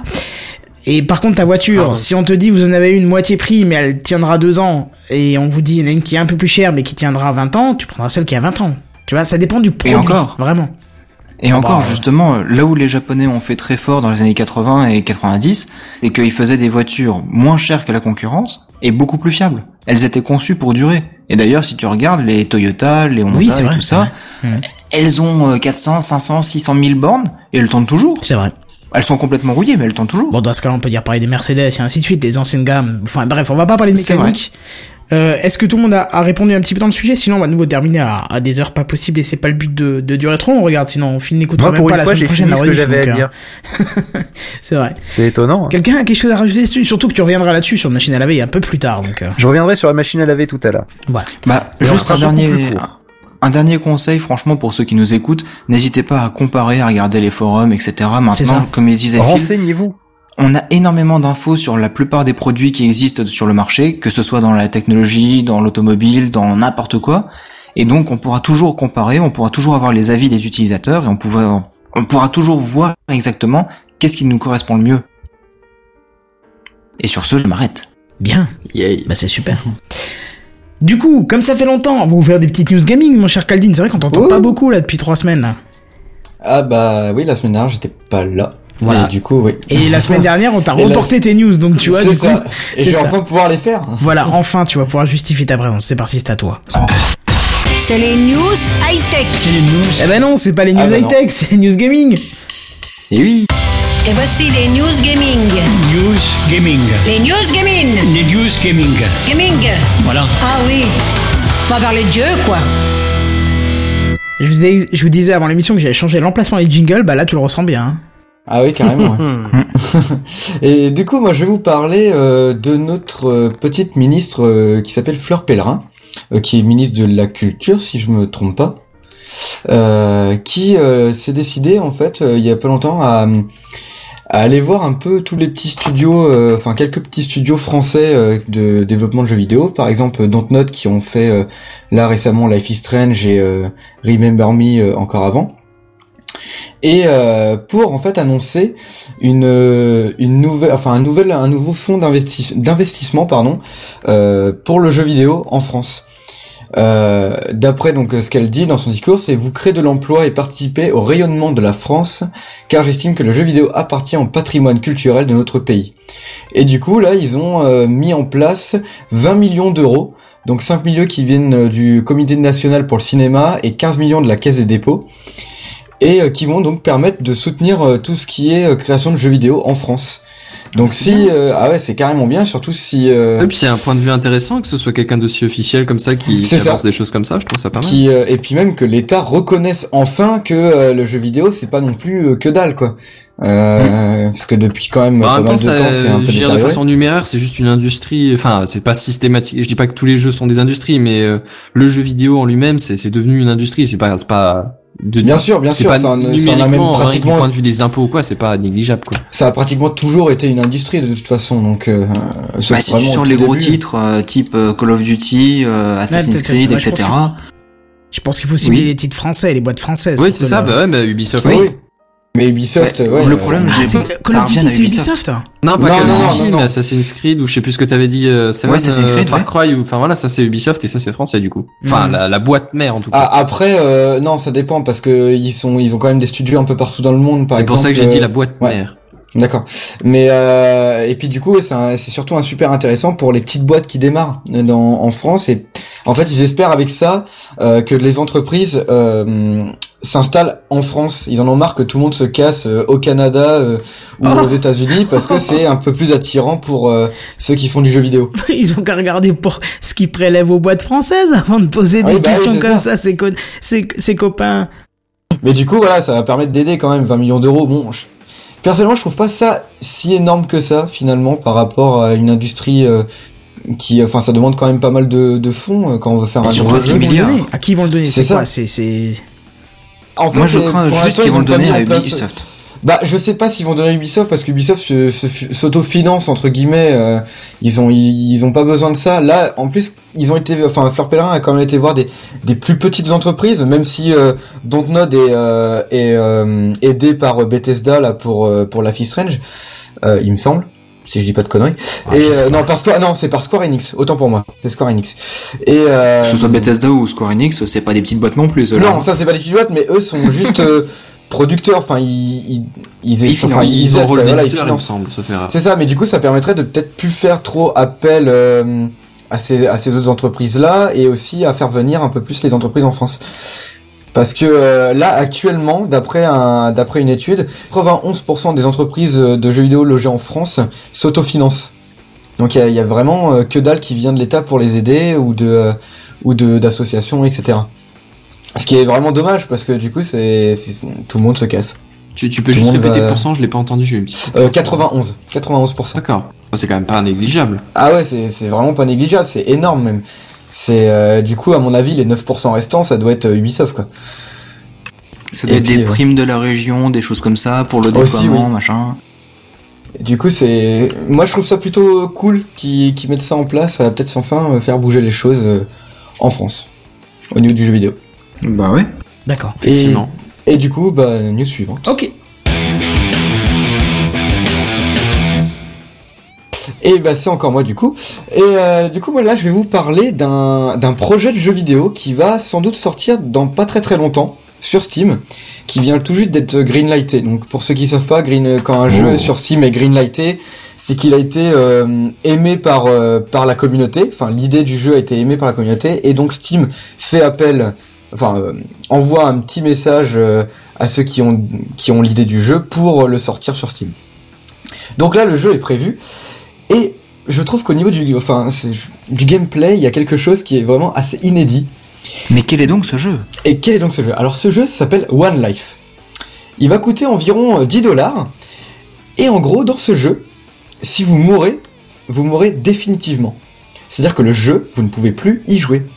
Waouh. Plus du tout. Ah, non, c'est c'est pas genre tu recommences la partie, c'est genre tu Non, non, non. un compte Steam et tu rachètes ça. le jeu. Si tu, si tu meurs, quand tu vas aller sur ton compte Steam après pour rejouer, ton jeu sera grisé, tu ne pourras même plus le lancer.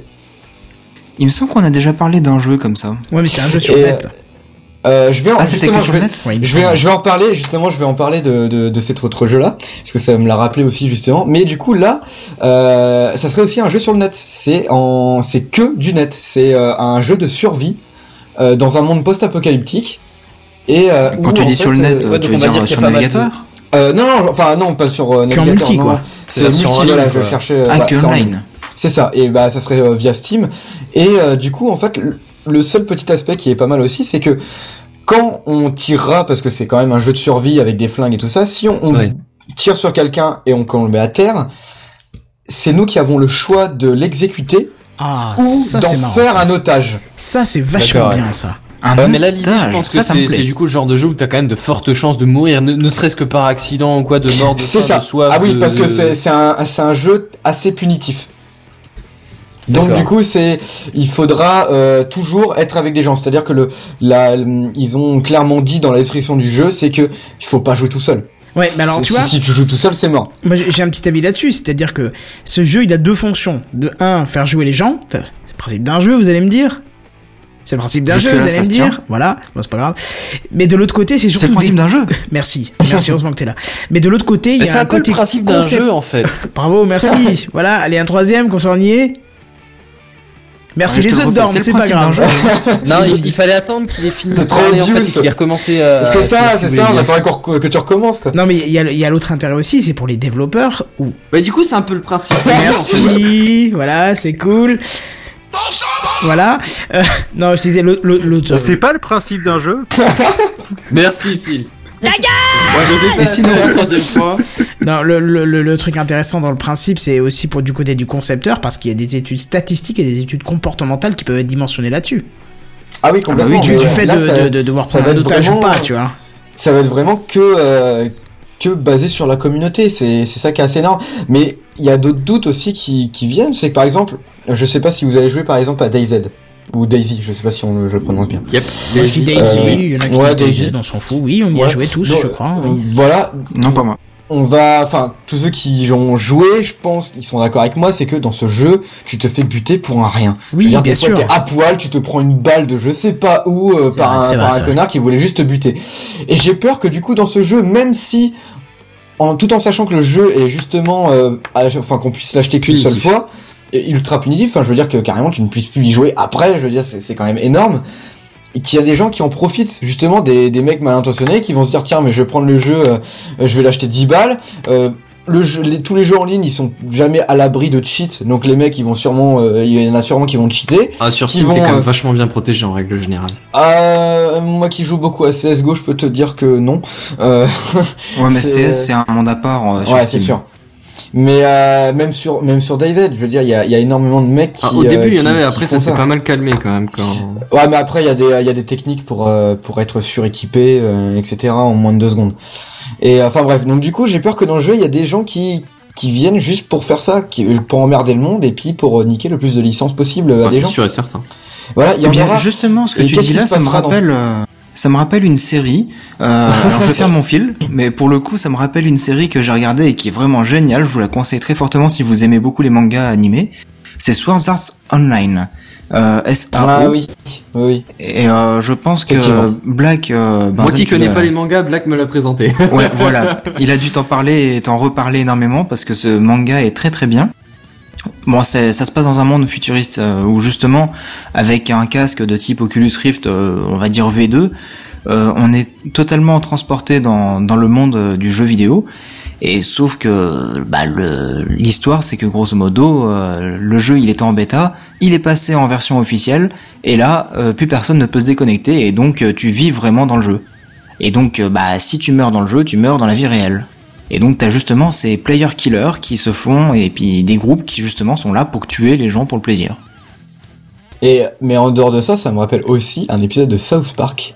Je sais pas s'il y en a de beaucoup Bon, alors si vous voulez faire un positron, South on va Park. falloir qu'on Non, appelle mais- déjà, les gars, hein, je veux dire, mais. euh, non mais dans, dans l'épisode qu'ils avaient fait spécial euh, qu'ils avaient fait spécial euh, World of Warcraft justement les euh, les gosses se battent euh, contre un type qui euh, qui bute tout le monde sur euh, sur World of Warcraft et c'est justement c'est ça qui me qui me fait penser à ça pour le, le jeu One Life j'ai peur qu'il y ait des- trop de gens qui en profitent et que du coup qu'est-ce qu'ils vont faire les créateurs du jeu? Ceux qui vont gérer euh, le jeu vidéo est-ce qu'ils vont euh, analyser toutes les morts pour voir si c'est abusif ou pas? Bah, ça fait partie du jeu, ça.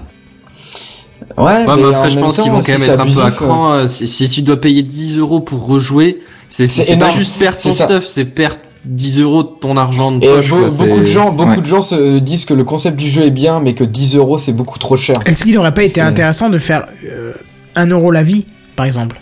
C'est ça, mais comme euh, comme un peu Bah ouais, comme mais à ce on jouait pay to d'arcade. win. Mais en gros, c'est c'est un- tu joues à Enfin, un même jeu d'arcade. pay to play. C'est un jeu d'arcade tout simplement comme il y avait à l'époque euh, avec les. euh, Ouais, mais sauf que tu mettais une pièce de, j'en sais rien, 50 centimes, un franc, tu mettais Enfin, pas. euh, 10 euros, aujourd'hui, aujourd'hui, tu vas dans les endroits où il y a des, des machines, t'inquiète pas que c'est un euro le- la partie. hein. C'est cher Oui, maintenant. oui. Mais c'est encore pas 10 euros, du coup. Non, Il y bien a quand même sûr, mais un sacré ce que je veux dire, c'est que s'ils avaient mis 1 euro la, la vie, à la rigueur, oui, et en plus, ça aurait été extrêmement rentable. Parce que tous les jeux qui sont à 1 euro, généralement sur Steam, n'importe qui euh, le- peut se permettre de l'acheter, euh, et donc de, de profiter du jeu, ça, leur- ça leur fera une grosse com, etc. 10 euros, c'est peut-être un peu cher. Mais en tout Mais- cas, le, mais le concept est assez attirant. On a quand même envie de, de voir ce que ça peut donner. euh, Enfin, personnellement, j'ai j'ai bien envie de voir ce que ça peut donner de, Ah bah, Un 10 jeu euros, comme j'ai pas ça. envie. Hein. J'ai pas envie. Enfin, voir quelqu'un se faire Non, niquer la bien gueule, sûr. oui. Parce que Non, je pense parce que je me marrerais, mais. euh, quand, quand je dis voir ce que ça va donner, c'est de Ouais. voir les reviews, de, de voir ce que la- les gens qui vont justement l'acheter euh, en disent dessus. Peut-être Bah, que la même serais les gens de voir cool. ce que ça donne euh, au niveau euh, genre vidéo de, de, de suivi de quelqu'un, tu vois. C'est ça. Mais euh, mais à 10 euros, je suis pas prêt de me dire euh, je vais je vais je vais tenter le truc. Ouais, c'est ça. euh. Imagine, tu, tu, tu spawns dans le jeu, tac, direct, tu te fais buter. Je veux dire, t'as même pas passé Bah, 30 sans aller jeu. jusque là, je me dis juste Là, que un jeu auquel je Ouais. pourrais jouer qu'une fois et un jeu où il y a de fortes chances de mourir et donc que j'ai de fortes chances de mourir et que donc j'ai de fortes chances de, de, de perdre assez vite. Je me dis pas que j'ai envie d'y jouer qu'une seule fois. Après, je ça. frustré et là, du coup, c'est le mécanisme. Tu rachètes, tu rachètes, tu rachètes. Non, je me bloque dès le début, tu vois. Et je vous rappelle que grâce à Gamecraft, et là je ne fais pas de faute quand je le cite, euh, vous avez appris que si vous avez joué moins de 2 heures à un jeu sur Steam, vous pouvez vous le faire rembourser. Donc euh, Sérieux voilà. Mais oui, Caldine, oh. Ah bah, euh, T'as Euh, pas écouté Gamecraft, toi? Ah bah, j'ai pas écouté tous les épisodes, non Non, mais c'était Ah en bah, début de début de septembre, là, un truc comme ça, je crois. Ah ouais? parlé. Mais oui, je crois que même que t'étais déjà dedans. Oui, c'était euh, pas vieux. Ah, hein, c'était oui. peut-être fin de l'année dernière. Ah, merde. Ou peut-être fin de l'année dernière, mais bref, deux heures, tu peux te faire rembourser le jeu. Ah oui, cette news là. Non. 2 heures ou 14 euros. Tu feras gaffe, tu viens de faire tomber ta crédibilité, elle est juste à côté de tes pieds, là, c'est... voilà. Et, euh, Sinon, Keldin, il y a un truc que tu m'as pas précisé. Euh, c'est du player versus euh, player ou c'est du euh, player versus Ah, des, oui. des mobs? Alors il y aura bah, les deux. C'est-à-dire que c'est un monde post-apo, donc avec son lot de, de monstres qu'il y aura, et aussi des, des joueurs comme nous, bah, un peu comme à la Daisy, quoi. C'est-à-dire avec les, les zombies et les joueurs. Online, quoi. C'est un peu ça. C'est un peu ça, mais avec le, le fait que bah, les morts soient euh, complètement définitives. Et ça, c'est Mhm. c'est quand même euh, assez atroce. Et du coup, Ah, moi, ça me plaît ce m'a- concept. Ça, ça rappelle aussi un autre jeu qui est justement été euh, prévu aussi, qui s'appelait The Flock. Qui là, en fait, on incarnait en fait un, un personnage avec une lampe et on devait tuer les monstres avec la lampe. Mais Ah pour les, oui. les tuer avec ça, il fallait que les monstres bougent. Et sauf que le, le jeu avait un un, le- un nombre très défini de monstres. Donc une fois que tous les monstres auraient été tués, le jeu n'existerait plus. Mais que en, enfin, il existerait, Ah il non, je existerait que en offline. Mais euh, il y a eu peut-être eu d'autres jeux, mais moi ça m'a rappelé ce jeu-là, euh, The Flock, qui était. Ah non, euh, je pensais à un autre. un je, bon viens- je- projet. je viens de chercher The Flock, effectivement, non, mais je pensais à autre chose. Mais ça a l'air sympa, tiens. Ouais, ça a l'air, euh, ça a l'air bien sympa. Mais je sais même pas s'il est sorti. Je sais que j'en avais entendu parler à ce moment-là, mais euh, j'avais- je m'étais pas plus renseigné que ça. Bah, en tout cas, il y a des images. Ouais. Bref. Donc voilà. Euh, je crois qu'on a fait le tour des news gaming. C'était pas mal, hein, très intéressant. Euh, ça, me- ça a attisé ma curiosité. Hmm. Est-ce qu'on peut passer au coup de cœur de la semaine éventuellement? Parce qu'on en a trois en plus Oui. cette semaine, donc c'est bien. Vous allez bouffer trois fois de l'ancien générique que j'ai toujours pas changé. Ouais, Yeah. Ou j'ai envie de dire, ou pas. ouais.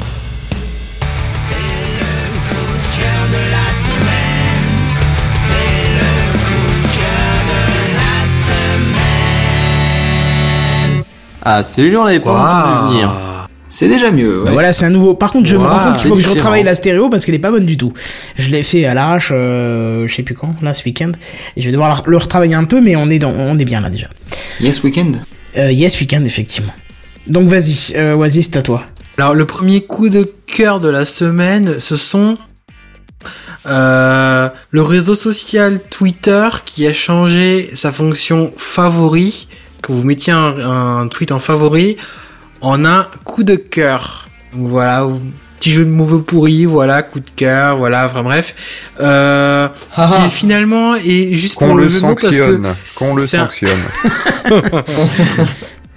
Pour le tristesse, qu'il avec quoi euh ça, et personne rigolait, quoi.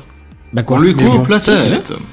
Et Est-ce que c'était parce que c'était pas drôle qu'on a pas rigolé? Je ne sais pas. Mais non, Si, mais, Mais t'inquiète pas, je m'y attendais. le, le- En plus, c'est moi qui lui ai piste. proposé de le mettre là-dedans pour le coup de cœur, cœur, cœur. Donc c'est moi qu'il faut sanctionner dans Voilà. ce cas-là. hein. Alors excusez-moi une Très- seconde. Oasis, t'as pris un conseil de Kenton en matière d'humour. On est bien d'accord. Alors, de dire les mérite deux sont fautifs. arrive, mais euh, bon. La Moi, prochaine fois, la écoute mes conseils. du coup. Attention, hein, l'un après l'autre, s'il vous plaît, sinon on comprend rien. Je disais, la prochaine fois, Oasis, écoute mes conseils en, en termes de vannes. Euh, Ouais, je note. Mais bon. ouais, je suis pas sûr d'être, je suis pas sûr d'être hyper fan de ton humour. Ça c'est fait. C'était une blague. C'est très bon, mais c'est très bon. Je dis pas le contraire, ça me fait rire les vannes de merde, mais bon. Enfin, c'est, c'est, faut choisir. Mais Pardon. dans tous les cas, bon, j'ai tenté un humour, c'est pas terrible. Enfin bref, voilà. Pour juste repartir sur la news, euh, pour ceux qui n'utilisent pas le compte Twitter, je vais euh, qui n'utilisent pas Twitter, pardon, je vais expliquer rapidement. Euh, d'origine sur Twitter quand vous quand euh, un compte que vous quelqu'un postait un tweet vous aviez la fonction retweet qui est pour afficher ce tweet là aux personnes qui euh, un peu le fonction de partage comme sur Facebook pour afficher le message sur le votre compte pour que ceux qui vous suivent le voient.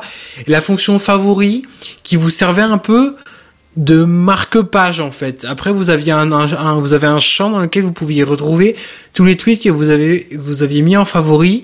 Alors certains s'en servaient dans le sens marque-page, d'autres s'en servaient un petit peu dans l'idée de c'est pas forcément comment dire un peu genre je- je- ça m'im- ça me touche j'aime, forcément envie de le ouais, partager un j'aime mais pas J'apprécie forcément ton tweet ou. et un, un like pas aussi là le le, le je sais pas le père le like ça donne un peu plus l'impression que c'est c'est comme le like de Facebook quoi Ouais, clairement c'est vrai que c'est mal, c'est- je trouve que c'est un petit peu mal trouvé, même si c'est ce qui s'en rapproche le plus au niveau du réseau social, hein. Mais ce ce que moi j'aime bien dans, dans ce favori ou dans ce like ou dans quoi que la façon dont ça puisse s'appeler, c'est euh, ton tweet, j'aurais pu le tweeter, tu vois? Le, ouais, like, le like, ça faisait un, ça pouvait être aussi le, le, le jeu compact. Je suis d'accord avec toi. un, voilà, c'est le- ça, c'est un peu tout ça ensemble. Je suis d'accord. C'était un peu neutre dans l'idée, alors que là, le like, c'est j'aime, c'est très con, bah, c'est des comme le mot quoi, connoté. Euh, j'apprécie vraiment ce que tu fais, alors que des fois, c'était juste, euh, si tu fais un tweet ou tu dis je suis dans la galère, quelque chose comme ça, tu mettais un favori. C'était pas dans le sens j'aime ta galère, c'est dans le sens un peu un petit coup de pouce, tu vois. Là, c'était un peu ça. Et C'est pour ça qu'on avait parlé de, du bouton j'aime de Facebook qui allait changer ça. prochainement parce C'est que ça. oh aujourd'hui Oui. j'ai perdu mon grand-père. Ouais, t'as dit j'aime, hein oui. Ouais, mais bah, sur Twitter, vécu, t'a- oui. même, même avant, t'aurais pas le favori. Sur, sur Twitter, t'aurais pas le favori si quelqu'un marquait ça. C'est une autre mentalité, donc tu aurais pas quelqu'un qui aurait mis favori. Tu vois Euh, D'un autre côté, euh, je raconte pas vraiment ma vie, je raconterai pas vraiment ma vie Ouais, perso sur Twitter, c'est là-dessus, oui. Ouais, c'est, c'est, Mais- c'est vrai que c'est différent en fait. C'est, c'est, tu racontes pas trop, trop euh, ce qui te concerne sur Twitter. C'est plutôt Oh, ça, sur- ça dépend, ça dépend qui. hein. Il y a des comptes où les gens racontent absolument tout, chaque instant de leur vie. Bah, ça dépend. Moi, je raconte des fois des choses, tu vois, mais en général, c'est quand je veux troller quelqu'un, c'est quand c'est du sarcasme, c'est quand c'est du troll, quand c'est. euh, Bon, après, c'est parce que j'ai un compte des grilles, mais, mais, mais voilà, mais. Je trouve que le favori, c'était pas au même sens que le like, c'était. En fait, je, je, je trouve qu'on peut pas le comparer vraiment un de ça change un peu le sens en du fait. Ça pouvait être un check aussi. Voilà, c'est ça. C'est, Oui, un petit côté, je l'ai sur cette lu, euh, un truc où t'aurais répondu par un smiley dans un chat. Voilà, c'est ça. C'était Voilà. assez neutre en fait. Genre, un exemple. C'est ça. On va donner un exemple. Je vous donne un exemple concret. Ce soir, Speedy Skin qui nous suit euh, dans, dans les commentaires m'a dit Est-ce que t'as vu mon compte Twitter? Je lui ai dit Bah non, je suis désolé, j'ai pas vu. J'ai dit envoie-moi un tweet. Il m'envoie un tweet. Il me dit merci de de de, de t'avoir abonné. Alors je lui dis mets le verbe être et tout ira mieux entre nous. Et du coup il me répond alors merci de t'être abonné. Et du coup je lui ai mis un j'aime. Tu vois, c'était pour pas avoir besoin de lui répondre merci, c'est mieux, parce que dans ce cas-là, lui dire merci, c'est mieux, ça aurait été hautain. C'était pas beau, c'était, c'était un peu présomptueux. Euh, lui dire juste merci, ça aurait été peut-être trop court, tu vois. T'aurais pu là- lui mettre un smiley, mais on n'est pas des kikous. voilà, c'est ça, on n'est pas sur Facebook. si tu veux mettre un smiley, tu vas sur Facebook. Enfin, je troll, pardon. Mais, mais t'as compris, quoi. Je veux dire, le j'aime, c'était juste ce qu'il fallait. C'était ni trop court, ni trop long. C'était juste, bah voilà, merci, t'as fait, euh, t'as corrigé, c'est juste bien, voilà. Tu vois ce que je veux dire? Ouais. Enfin, pour moi, Oui, ça je collait vois, à ça, en fait. Mais le problème, c'est est qu'avec avec un j'aime, tu, tu as une connotation que tu n'avais pas avant avec Enfin, c'est pas un j'aime, c'est un cœur. Attention, c'est encore Oui, différent, quoi.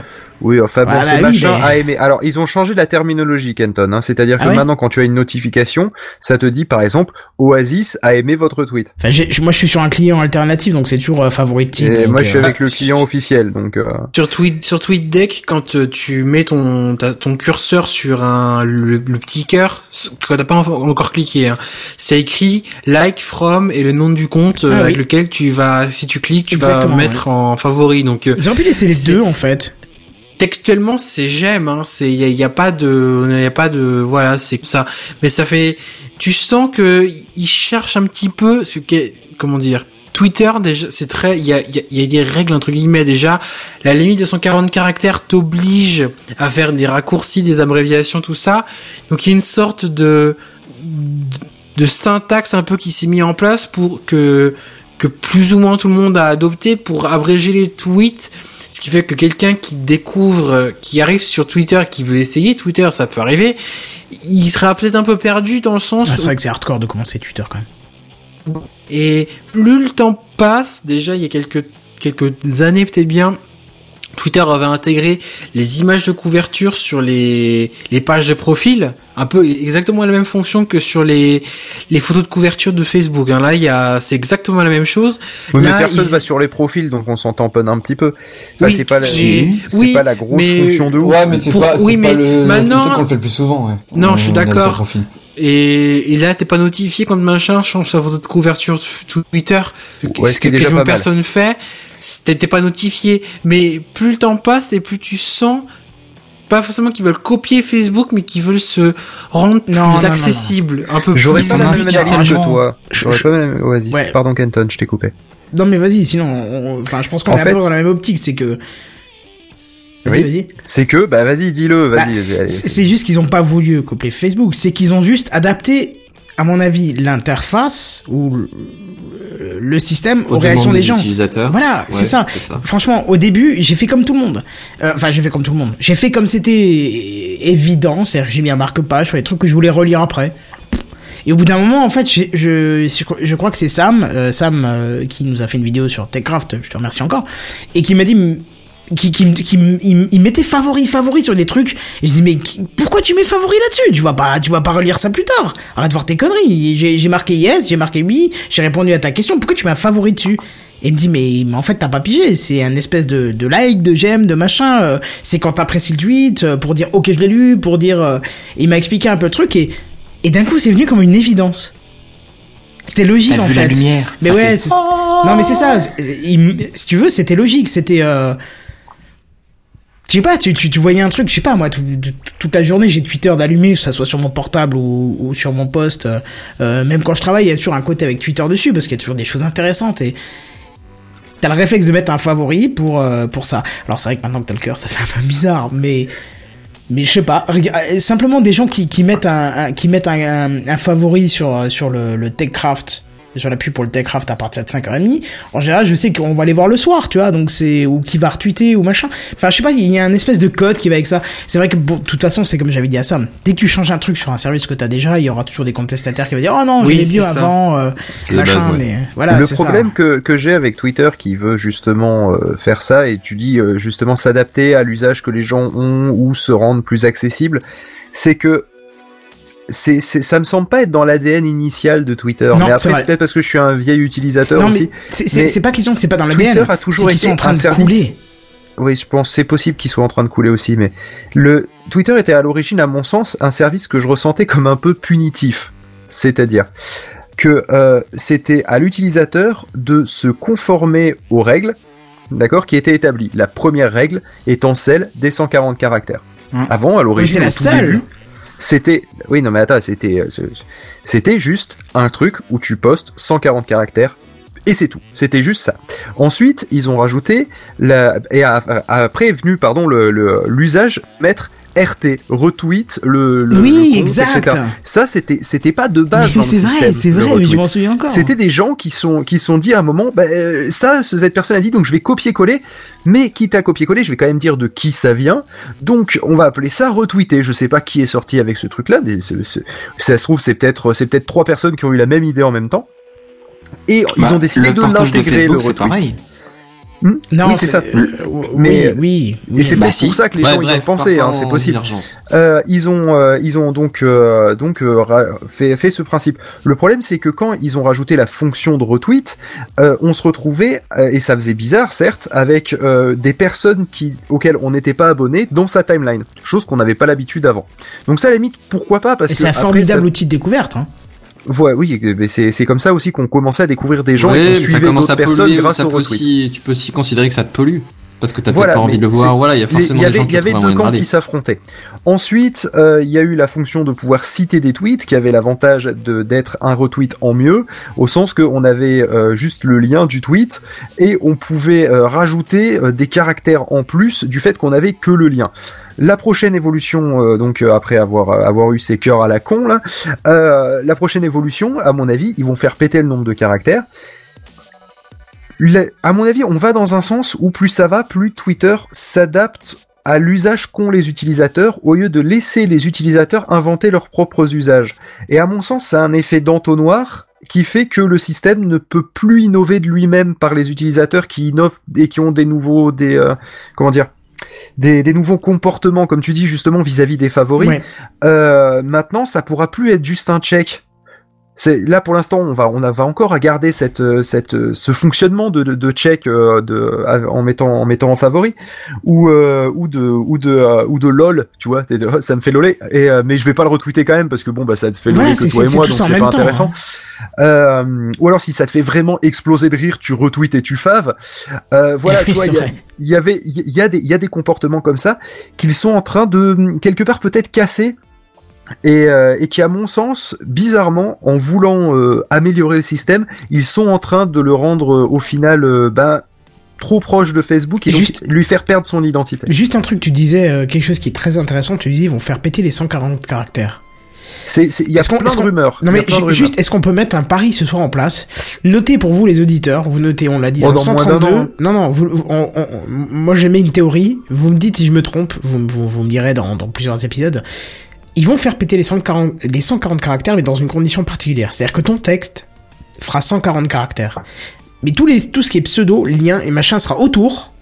Bah, c'est déjà le cas Mais on gardera un code avec 140 caractères. Non, Quand t'as un lien, il, Non. il est certes raccourci, Ah mais il oui, fait quand même quelques caractères. Oui, alors, tu alors- mentionnes un lien, ça sera un voire deux caractères parce qu'il faut à un moment le coder dans le Non mais tweet. la, la triche tout, a quand même la triche a quand même commencé à partir du moment où tu pouvais citer des tweets et où s'affiche le Oui. tweet en entier alors qu'en fait en vrai, vrai. derrière il y a que le lien vers le tweet. Ouais, mais c'est un Ou lien, le c'est un link. l'article. C'est un link. Quand tu fais un lien vers quelque chose. C'est Déjà vrai que ça a déjà commencé un peu là, mais là c'était, enfin pour ma part, j'ai pas jugé choquant de faire un lien, enfin de Non, c'est bien. un peu l'équivalent encapsulé. du partage et du avoir le texte au-dessus, c'est une bonne chose. je n'ai jamais permet dit que c'était un- des mauvais usages et que c'était des mauvaises choses. J'ai juste dit que ils sont en train de, certes, vouloir améliorer le système, mais cassent un peu l'expérience sociologique des débuts de Twitter. Ah, le, le Oui, coup du j'aime, c'est peu sûr que ça, ça casse un peu l'élitisme de Twitter, j'ai envie de te dire. Et oui, ça c'est pas faux, c'est un certain élitisme. Oui, l'élitisme, oui, parce que c'est un, esprit à part Twitter. Et tu peux. Bah, déjà- J'ai encore un collègue ce matin qui m'a dit. Euh, il a essayé, enfin, il m'a posé une question un peu particulière. Il m'a dit comment pour un compte anonyme sur Twitter? Il, il voulait un compte, mais il voulait pas qu'on le voie. Il voulait pas. Je ah, Bah, qu'on autre voit, c'est ouais, voilà, c'est ça. Faut que tu truques tes, tes machins, mais je veux dire, c'est. Faut que tu truques tes machins. Non, enfin, faut que tu truques tes coordonnées et puis voilà. Mais mais je vais dire, euh, de toute façon, si tu parles à personne, personne te verra. Si tu fais que juste lire, personne te verra, tu vois. Alors que Facebook, si on te recherche, on te trouvera, euh, tu vois, ce genre de Bah, choses. déjà, pour pouvoir c'est lire, difficile à pour expliquer pouvoir lire le euh. profil de quelqu'un que tu ne, avec lequel tu n'es pas ami, et donc même le minimum de ce qu'il accepte de, par- de publier avec tout le monde sur Facebook, il faut que tu aies un compte. Oui, sur voilà. Twitter, tu fais besoin. twitter.com Ouais, c'est slash le pseudo de la personne, tu peux lire, t'as pas Oui, besoin c'est d'être connecté. c'est déjà une différence fondamentale. C'est vrai que c'est dommage d'ailleurs qu'on puisse pas bloquer. euh, Si, tu peux, tweets. tu peux, mais tu si, peux, si, tu peux. si. Si, si, tu peux. C'est vrai que J'étais, bloqué pendant ouais. 6 ans, moi, là-dessus, hein, donc, euh. Oui, tu peux te protéger. Mais les tweets sont indexés par Google d'ailleurs au passage. Oui, maintenant, oui. Mhm. Bah, les posts Facebook, ils sont pas indexés par Google, enfin, nouvelles mais- en tout cas. Twitter, Ah, c'était encore un peu de leur Facebook, quantité. oui, mais pas les, pas les posts Facebook. Non, mais ça l'était un oui. moment aussi. Après, ils l'ont enlevé, et ainsi de suite. Euh, Je veux dire, Twitter a été autorisé un moment, ils l'ont enlevé, ils l'ont remis. Bon, voilà, c'est. Enfin, bref. Bon, voilà, on a compris le principe, ça a changé entre favoris et, euh, et j'aime. On verra ce que ça va donner, ça change rien. Au final, c'est- c'est c'est l'icône qui a changé, le nom qui est par-dessus. L'objectif reste le même. Mmh, tu verras que ça changera les comportements. Tu crois que Ça ça, se fait bookies. Ouais. Ah, c'est con ça. Mais bon, on verra bien. En tout cas, euh, on a un deuxième coup de cœur de la semaine.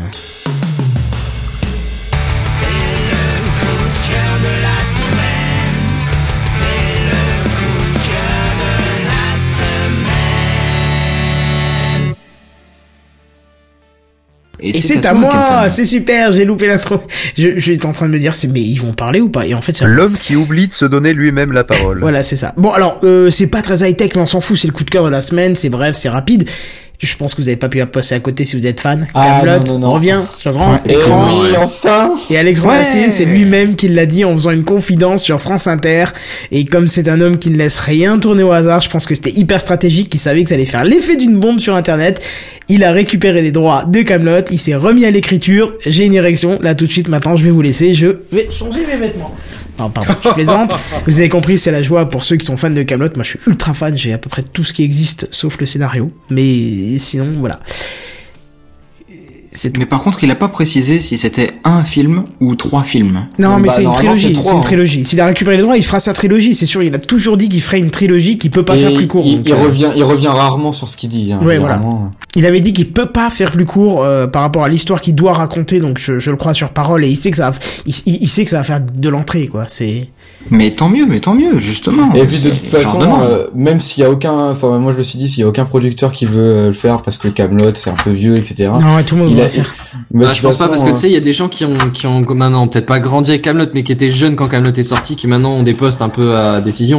Et Ouais, du coup, ces mecs-là, ils se disent si putain forcément- Camelot, ouais, c'est sûr que ça va marcher. Mais Camelot, ça a forcément influencé les choses. Euh, Il y a, comment, je, je sais pas comment exprimer. Si, j'ai un bon exemple. Non, mais je sens bien que vous essayez de me dire quelque chose, mais c'est de vous la phrase ou vous l'avez entendu ça Je pourrais vous tuer, je crois. De chagrin, hein. Il faut plus que vous parliez avec des gens. Voilà, on en a fait des jingles, quoi. C'est c'est pour te dire à quel point ça nous a Ah non, mais marqué, je sais quoi. que c'est énorme. Mais ce que je voulais dire, c'est surtout que euh, si d'un seul coup il se met à vouloir faire une campagne Ulule, euh, Ah, mais moi, je, moi, je, moi, je back au maximum. Enfin, peut-être pas au maximum parce que Bah, je suis pas riche, mais t'as compris, ça, quoi. ça fera, ça fera pire que pour euh, que pour le retour de Karim Debache, quoi. Ah déjà oui, c'est c'est pas la même cible. Tu peux pas comparer entre un Ouais, truc qui passe sûr. à la télé et un truc qui passe sur internet sur une cible très très restreinte. C'est pas la même Bah, chose. je pense que si, à, comparable. à, à échelle respective, si, tu peux comparer, justement. Oui, mais t'as un prorata qui est énorme dans ce cas-là. Bah oui, non mais d'accord, mais je veux dire euh, au au niveau de pas pas au niveau quantité, mais au niveau euh, qualité justement. Tu, tu Bah, peux comparer, rappelle-toi- on a- parce qu'il y a de pas mal de, de monde qui, qui qui sont pas mal reconnus, qui citent Karim Debache comme leur source ou leur inspiration ou leur Oui, machin. D'accord, mais rappelle-toi Et- le nombre et là, de personnes qu'il y avait qu'on dans les peut- spectacles de, de Alexandre Astier, par exemple. Tu vois, c'était blindé quoi. Oui, non mais voilà, mais de- dans le même ordre d'idée, il y a des gens qui peuvent euh, qui, qui ont fait des, des sitcoms euh, en France ou qu'est-ce que j'en sais, qui peuvent citer Astier comme euh, comme un des un des modèles euh, pour, pour quand ils se sont lancés. Et dans C'est le vrai. même ordre d'idée, du coup, tu t'as t'as la même euh, oui, même même grandeur de de fonctionnement quoi. Hmm. Bon bref, je voulais que ça reste une news courte. Euh, voilà, quelle note ça revient sur grand écran. On sait pas quand, Ça, mais c'est cool. ça, ouais, c'est super. euh, j'ai trop hâte. 2017, j'espère. Ah, t'as une date? Non, mais j'espère que c'est 2017. 2017. Mais Moi j'espère, mais quand même, 2015 mon pote, même si c'est pas possible, laisse-moi rêver, putain, fantasme, de gamin de 3 ans. Pour la quoi. semaine prochaine c'est ça. Tu me dis ça sort mercredi au C'est bon, j'annule sorti. tout, quoi. J'y vais direct. Non, non, c'est clair. Ce serait bien 2016, mais c'est vrai que 2017, c'est plus probable le temps d'écrire, de Bah, tourner. même ainsi de 2017, suite, c'est improbable. Hein, Bah, ça- ah, si, si, film, change, non, non, hein. non, parce qu'il a, il a déjà, il a déjà quand même pas mal de scénarios à mon avis. euh, il en avait déjà parlé. Mais est-ce qu'il a le financement, les acteurs, les dates de tournage Les acteurs, t'es euh, con, quoi. Les acteurs. C'est Camelot, il va Non. reprendre les mêmes acteurs qu'avant. oui, mais Ouais, est-ce mais qu'ils faut qu'ils soient disponibles dispo. Ah, Je- je dispo, demande oui, pardon. Oui, je après, il va, trouver il, leur va, disponibilité. il va sûrement avoir d'autres acteurs. Il va faire venir des nouveaux personnages. évident. Écoutez, on verra. Je voulais que ça reste une news courte. On en reparlera. Euh, on a déjà dépassé largement le temps. On verra. De toute façon, je vous tiendrai au courant. Ça, c'est sûr. Je ne louperai pas une info pour vous le dire dans un coup de cœur ou dans une news en bref.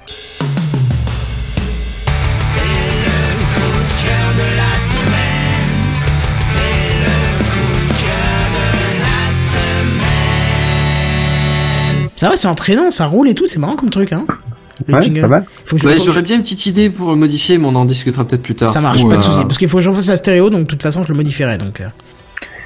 Alors donc, euh, vu que je vous parlais de machine euh, donc euh, à obsolescence programmée euh, et que la machine à laver c'est toujours l'exemple Le est- retour du docteur Phil. C'est ça. Euh, je, vous ai teasé tout à l'heure une machine à laver increvable qui s'appelle l'increvable d'ailleurs. Alors euh, déjà je vais commencer par dire qu'elle n'est pas en vente encore, qu'ils en sont au stade de projet, qu'ils ont déjà pas mal de gens qui les euh, soutiennent et que jusqu'en décembre 2015 a priori nous n'entendrons pas trop trop parler vu que ça sera plutôt dans l'année prochaine qu'un Kickstarter sera lancé. Mais le principe est en soi intéressant et je veux savoir Je si suis pas d'accord. vous comment ça? Bah attends déjà Bah, qu'il ait exposé les faits. Quand tu vas sur le site, euh, justement, ils expliquent euh, autre chose pour le Kickstarter, c'est début 2017. Ah pardon, autant pour moi j'ai mal lu alors. Quand tu descends tout en bas du site, c'est... Oui, en oui, fait. mais je, je- mes notes sont fausses alors dans ce cas-là. Euh, effectivement, oui, euh, effectivement, c'est de janvier à décembre, ils font du prototypage et ils préparent la, la campagne Kickstarter, donc elle, elle sera en début 2017. Je, Voilà. je, je m'étais, je m'étais foiré. Euh, bref, donc du coup en 2017, donc on a le temps de voir venir et le temps d'y réfléchir. Mais quel est le principe de cette machine? Le, euh, le, le cahier des charges initial euh, dit que cette machine, elle doit durer 50 ans. Rien Comment. Comment ils vont faire pour la faire durer 50 ans Ouais, c'est ambitieux. euh, ils avaient deux solutions. Hein. Soit ils faisaient une, pièce, une, une, une machine qui était hyper dimensionnée et euh, avec des roulements à billes capables de, de euh, faire autant d'essorage qu'il peut y en avoir en 50 ans d'utilisation.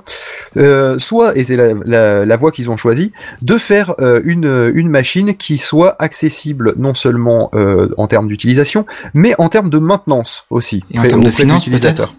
En termes de finances, on n'a pas les prix encore, donc euh, je ne sais pas du tout combien ça va coûter. J'imagine qu'elle ne sera pas au prix d'une machine d'entrée de gamme, mais euh, on peut avoir une bonne surprise.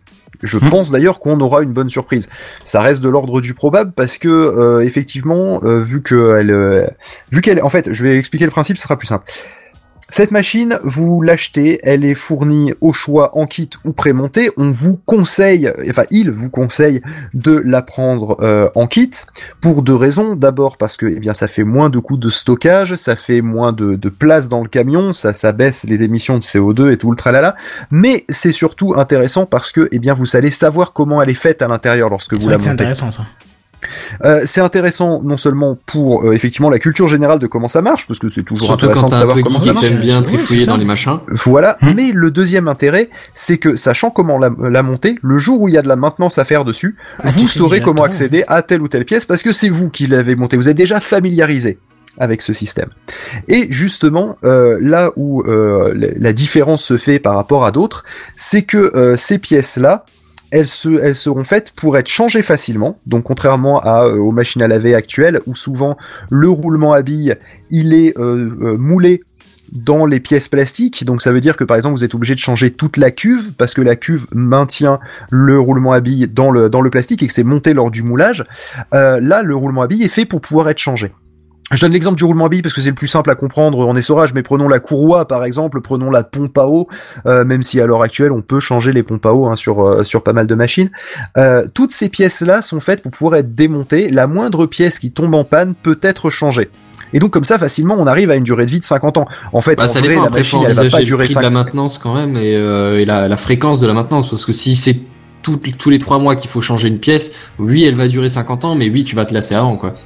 Oui, je, mais je, je pense que là, on est dans le cas où, euh, même s'ils prennent des roulements pas chers, comme on a dans des machines à l'heure actuelle, du coup, euh, si ton roulement à billes, tu dois le changer tous les deux ans, euh, le roulement à billes, ils vont pas te le vendre 70 euros, je pense, hein, c'est un pauvre roulement à billes, on ne peut plus standard, parce que là aussi, je pense qu'ils vont faire le choix de composants standards, donc des composants catalogues, hein, comme on dit, où justement, eh bien, ces, roulements, ils servent pour euh, 20 milliards d'applications, donc le mec qui fabrique les roulements, il en fabrique euh, 3 milliards par an, donc du coup, ça- au final, tu vas l'acheter euh, peut-être, euh, je sais pas, 3 euros, et eux, ils vont se faire une petite marge, ils vont te le revendre 10 euros. Et surtout, Voilà, tu pourras trouver facilement. Et surtout tu pourras le trouver facilement parce que, eh bien, euh, tu, tu vas sur le sur le site, tu dis mon roulement à billes il est cassé, tu le reçois euh, ensuite par la poste, tu euh, tu le tu démontes ta machine, tu enlèves l'ancien roulement, tu mets le nouveau. Les outils sont fournis aussi, petit détail qui est euh, qui est quand même intéressant, c'est-à-dire que vous n'avez pas besoin en plus de vous acheter une trousse à outils, l'ensemble des outils et notamment celui pour enlever les euh, pour enlever les circlips, les, les clips qui maintiennent le roulement en place. Euh, je, je focalise sur le roulement parce que c'est un- une des pièces les plus chiantes à changer sur une machine. hein. C'est pour ça que c'est pour montrer à l'opposé de ce qu'on a à l'heure actuelle sur les autres. Euh, donc là, les petits trucs qui, euh, qui maintiennent le roulement, euh, vous avez l'outil pour pouvoir l'enlever, un outil qui est chiant à trouver à, Castorama ou à, Bricora, ou à Bricoman ou ce genre de choses. Donc tout est, tout est fourni, c'est vraiment une solution entre guillemets clé en main et 100%, euh, 100% euh, j'ai envie de dire pas hackable parce que le but c'est pas de le hacker pour en faire quelque chose de différent, mais le hacker pour le faire durer plus longtemps. Dans l'absolu même, je pense que si les composants sont standards, et après peut-être que ça cassera leur business model et c'est pas impossible, que vous pu- qu'ils puissent vous dire directement la référence c'est ça, comme ça si un jour on ferme nos portes, euh, sachez que vous pouvez aller l'acheter où vous voulez. C'est pas Euh, impossible. je suis pas tout à fait d'accord avec toi sur ça. Mais je m'explique simplement Oui. par le fait que dans le monde de l'électroménager, euh, par exemple un aspirateur, rien que le fait des aspirateurs à sac, chaque Mhm. aspirateur a son propre type de sac. Ouais. Alors t'as quelques standards, mais euh, chaque aspirateur a son propre type de sac. Alors maintenant c'est vrai qu'il y a de plus en plus d'aspirateurs sans sac, je suis d'accord. Mais ça c'est qu'un détail. Euh, tu prends n'importe quel type de, de, de raccord et, ou de cordon. ah oui, ou- c'est typiquement propriétaire. tous les toutes les marques font leur euh, truc propriétaire pour un modèle la plupart du temps. Mais euh, sur sur Et en- l'increvable, plus de ça, c'est valable 6 mois et puis après hop euh, au bout de 6 mois, c'est plus en stock.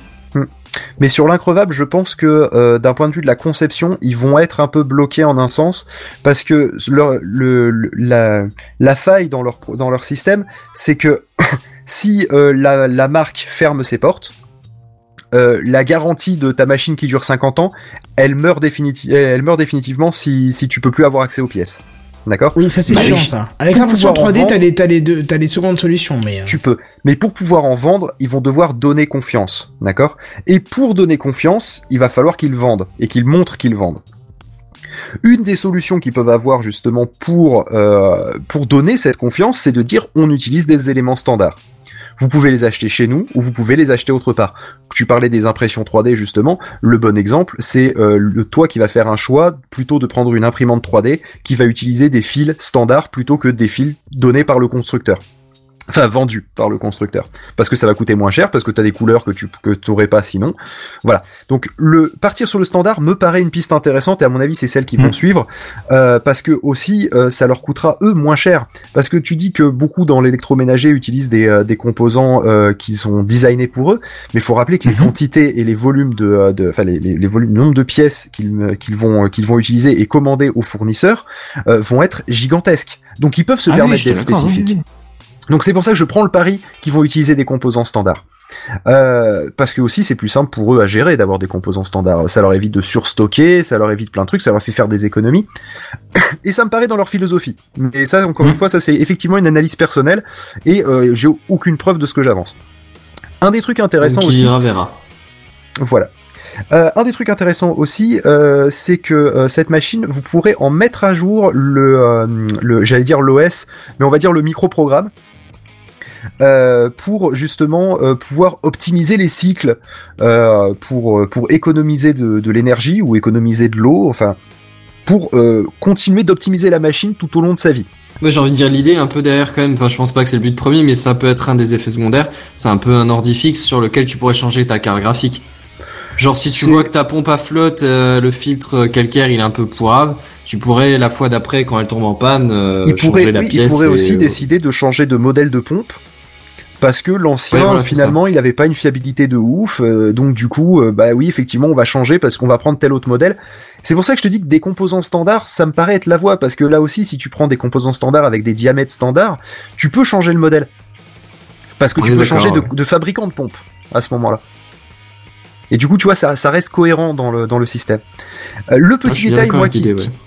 pardon? Je suis tout à fait d'accord avec l'analyse. ouais.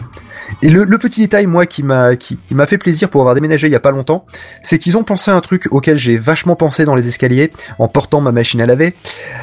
Le euh, d'habitude dans, dans dans les machines pas chères, pour faire en sorte que lors de l'essorage la machine ne se retourne pas ou ne parte pas à l'autre bout de la pièce, euh, en général vous avez un gros putain de bloc de béton Oui, oui, oui. au En fond de la machine à laver. Il faut toujours le Dans savoir, surtout quand tu déménages, parce que tu peux l'enlever ce bloc. Dans certaines machines, vous pouvez le démonter. Dans d'autres, comme la mienne, non. Euh, les boules. voilà.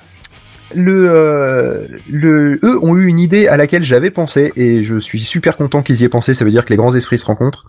En réalité, ce n'est pas un De bloc de béton. Oh, bah, Non mais ça flatte mon ego. Je me pas dis un qu'il y a d'autres jingle genre concepteurs euh, qui je me le. moi-même ou un truc comme C'est ça. ça. Oh bah attends, et c'est qui qui a commencé le Gamecraft en, ça. en faisant ça Hein Ah non, nous c'était du troll, Voilà. c'est pas pareil. Et on remercie celui qui nous avait mis. euh, Enfin bon, bref. Au lieu de- au lieu d'avoir un bloc de béton, en fait, ils, ils utilisent un simple ballast. C'est-à-dire que lors de la première utilisation, Un ballast. Du gravier, quoi, genre euh, sur les watch chemins de fer, Non, non, ça. Parce que pour moi, un ballast, c'est ce qui allume dans- un néon. Non, donc, de euh, l'eau. Genre non non plus genre dans un sous-marin un ballast. Euh, C'est-à-dire en fait non, c'est une c'est un c'est une gourde globalement euh, qui va se remplir d'eau Ou lors d'air. de la première utilisation. Bah non, d'air ça a pas trop de sens, c'est pas très lourd. Bah, le ballast, en général, c'est ça. Oui bah en fait le ballast sur un sous-marin c'est une poche qui peut être remplie d'eau ou d'air et qui gère euh, du coup la profondeur de- d'immersion du sous-marin. D'accord, ok. Donc en gros là c'est pareil c'est une poche qui est vide au début. Comme ça ça fait moins cher de en, en frais d'expédition vu que c'est au poids. Et, euh, et ensuite, ça fait moins lourd à transporter lorsqu'on déménage. Et donc, lors de la première utilisation, elle va se remplir pour euh, donc atteindre le poids qu'il faut pour maintenir la, la machine à laver en place lors des cycles d'essorage principalement.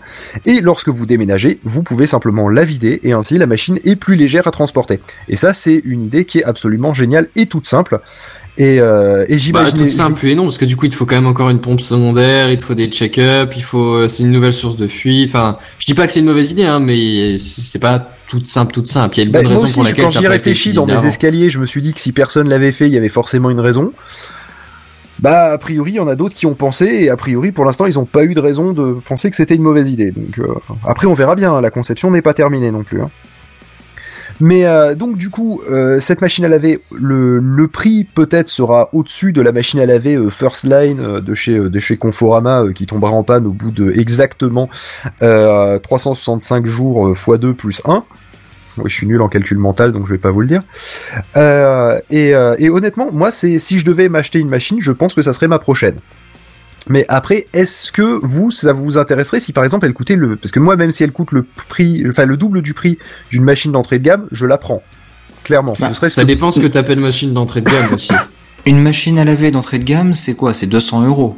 Moi, à peu près dans ces eaux-là, t'en as, t'en as même plus comment j'ai 150, payé la 200 mienne. euros. Ouais, c'est dans ces eaux-là, Ouais, je crois que c'est ça. ouais, bah alors moi, je serais prêt à le faire, ouais. Bah de toute façon, j'en ai pas pour l'instant, donc euh, si je suis assez patient pour attendre qu'elle arrive, euh, ouais, c'est. À deux ans, genre, quand même. Je, je serais, je serais tenté, ouais. Achète-la maintenant, ta, ta machine à laver First Line, comme ça elle tombera en panne pile quand elle sortira. Qu'est-ce que t'en penses? C'est un concept. C'est un J'ai une autre solution, tu vas au Lavomatic en attendant. Ah bah Euh, alors, je te remercie, aussi, mais à un moment donné, je, coûte je porte cher. des fringues propres quand même, quoi. Enfin, C'est comment pour ça qu'il y a l'avomatique. Le Lavomatic, c'est le principe, c'est de laver les fringues, oui. Oui, c'est bien ce que je dis, oui. Ah, d'accord. Alors, Seven me aussi- conseille d'aller au lavomatique, je te remercie, je mets pas des fringues, les mêmes fringues sales depuis 5 ans non plus, il y a un moment Ah oui, c'est vrai bon. que oui, oui, c'est vrai qu'au bout d'un moment, il tiendrait tout seul, donc. euh.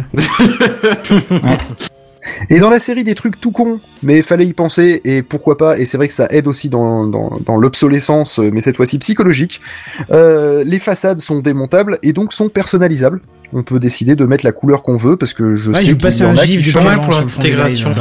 Ouais, quoi c'est simplement le plastique qui jaunit, ça fait un peu triste ou quoi. C'est ça, il y en a, y en a aussi qui changent de machine à laver parce que, eh ben, ils ont changé toute la couleur de leur cuisine et la machine à laver dans la cuisine, donc du coup, je vais changer ma machine à laver. Oui, des cons comme ça existent.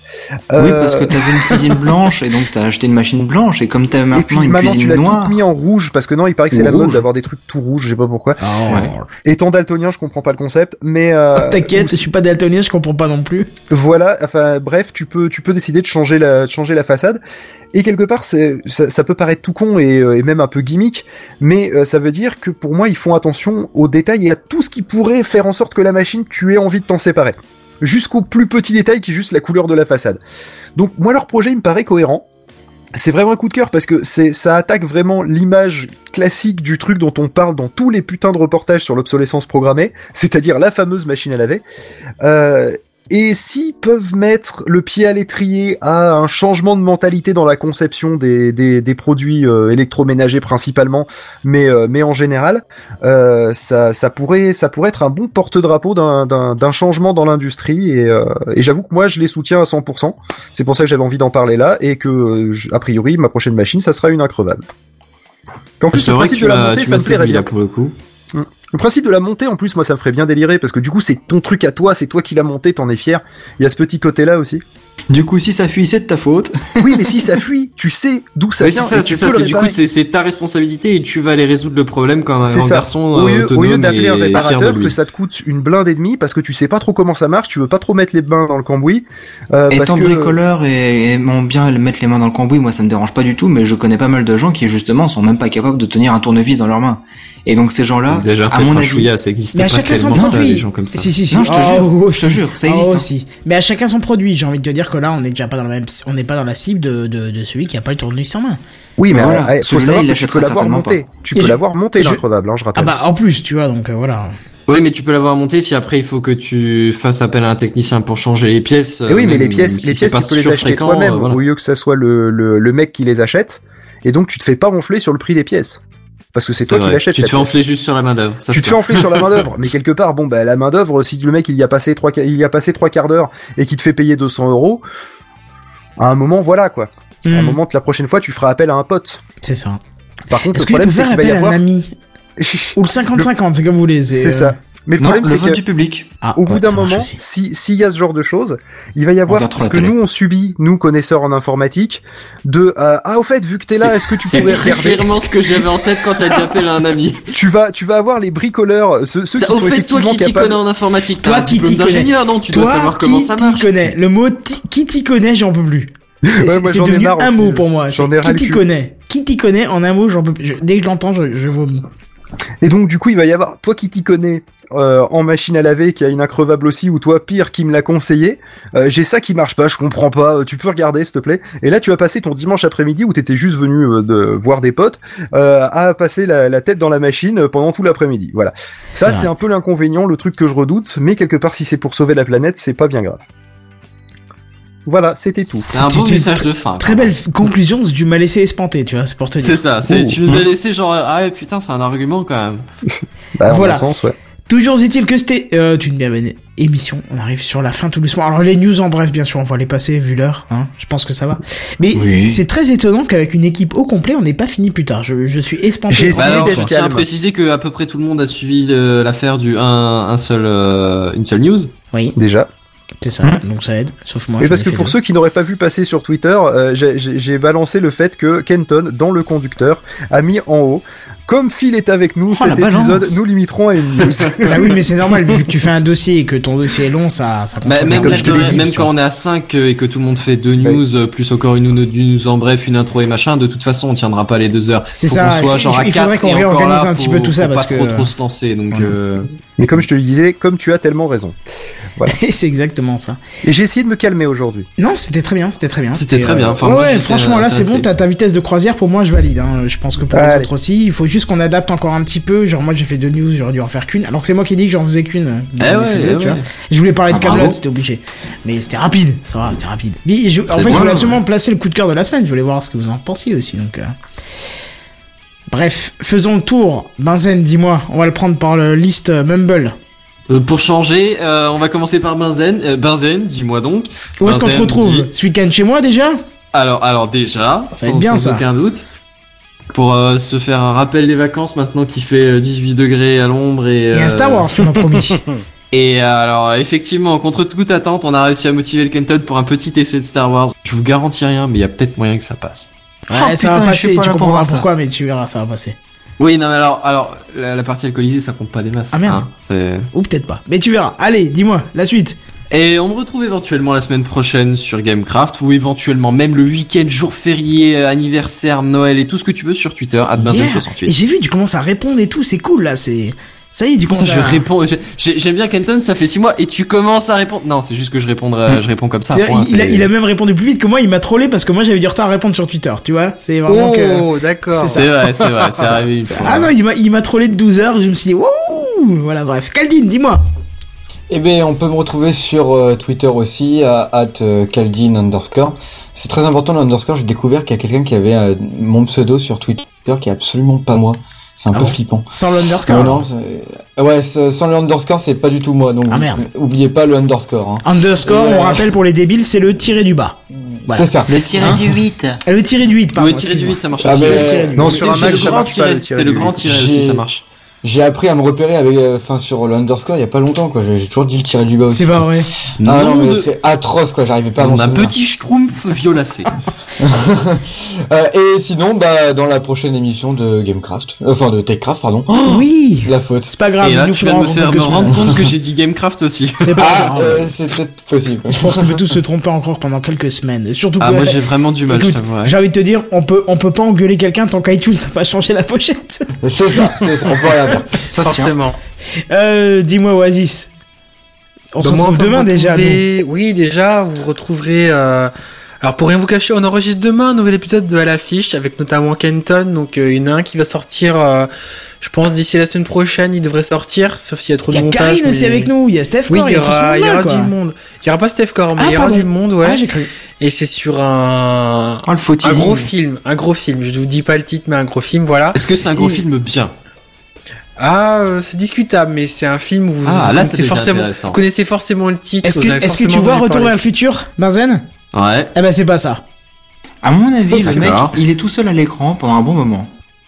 Non, c'est pas un film qui a la- Ce c'est pas un film qui est en ah non, salle actuellement. Non. Ah merde Il est pas en salle sur actuellement. Enfin bref. Euh, vous, vous verrez quand ça sortira. Euh, et autrement sur mon compte personnel Twitter, euh, @oasis35. Nickel. Tout attaché. Phil, good, dis-moi, c'est évident, mais il faut que tu nous le rappelles.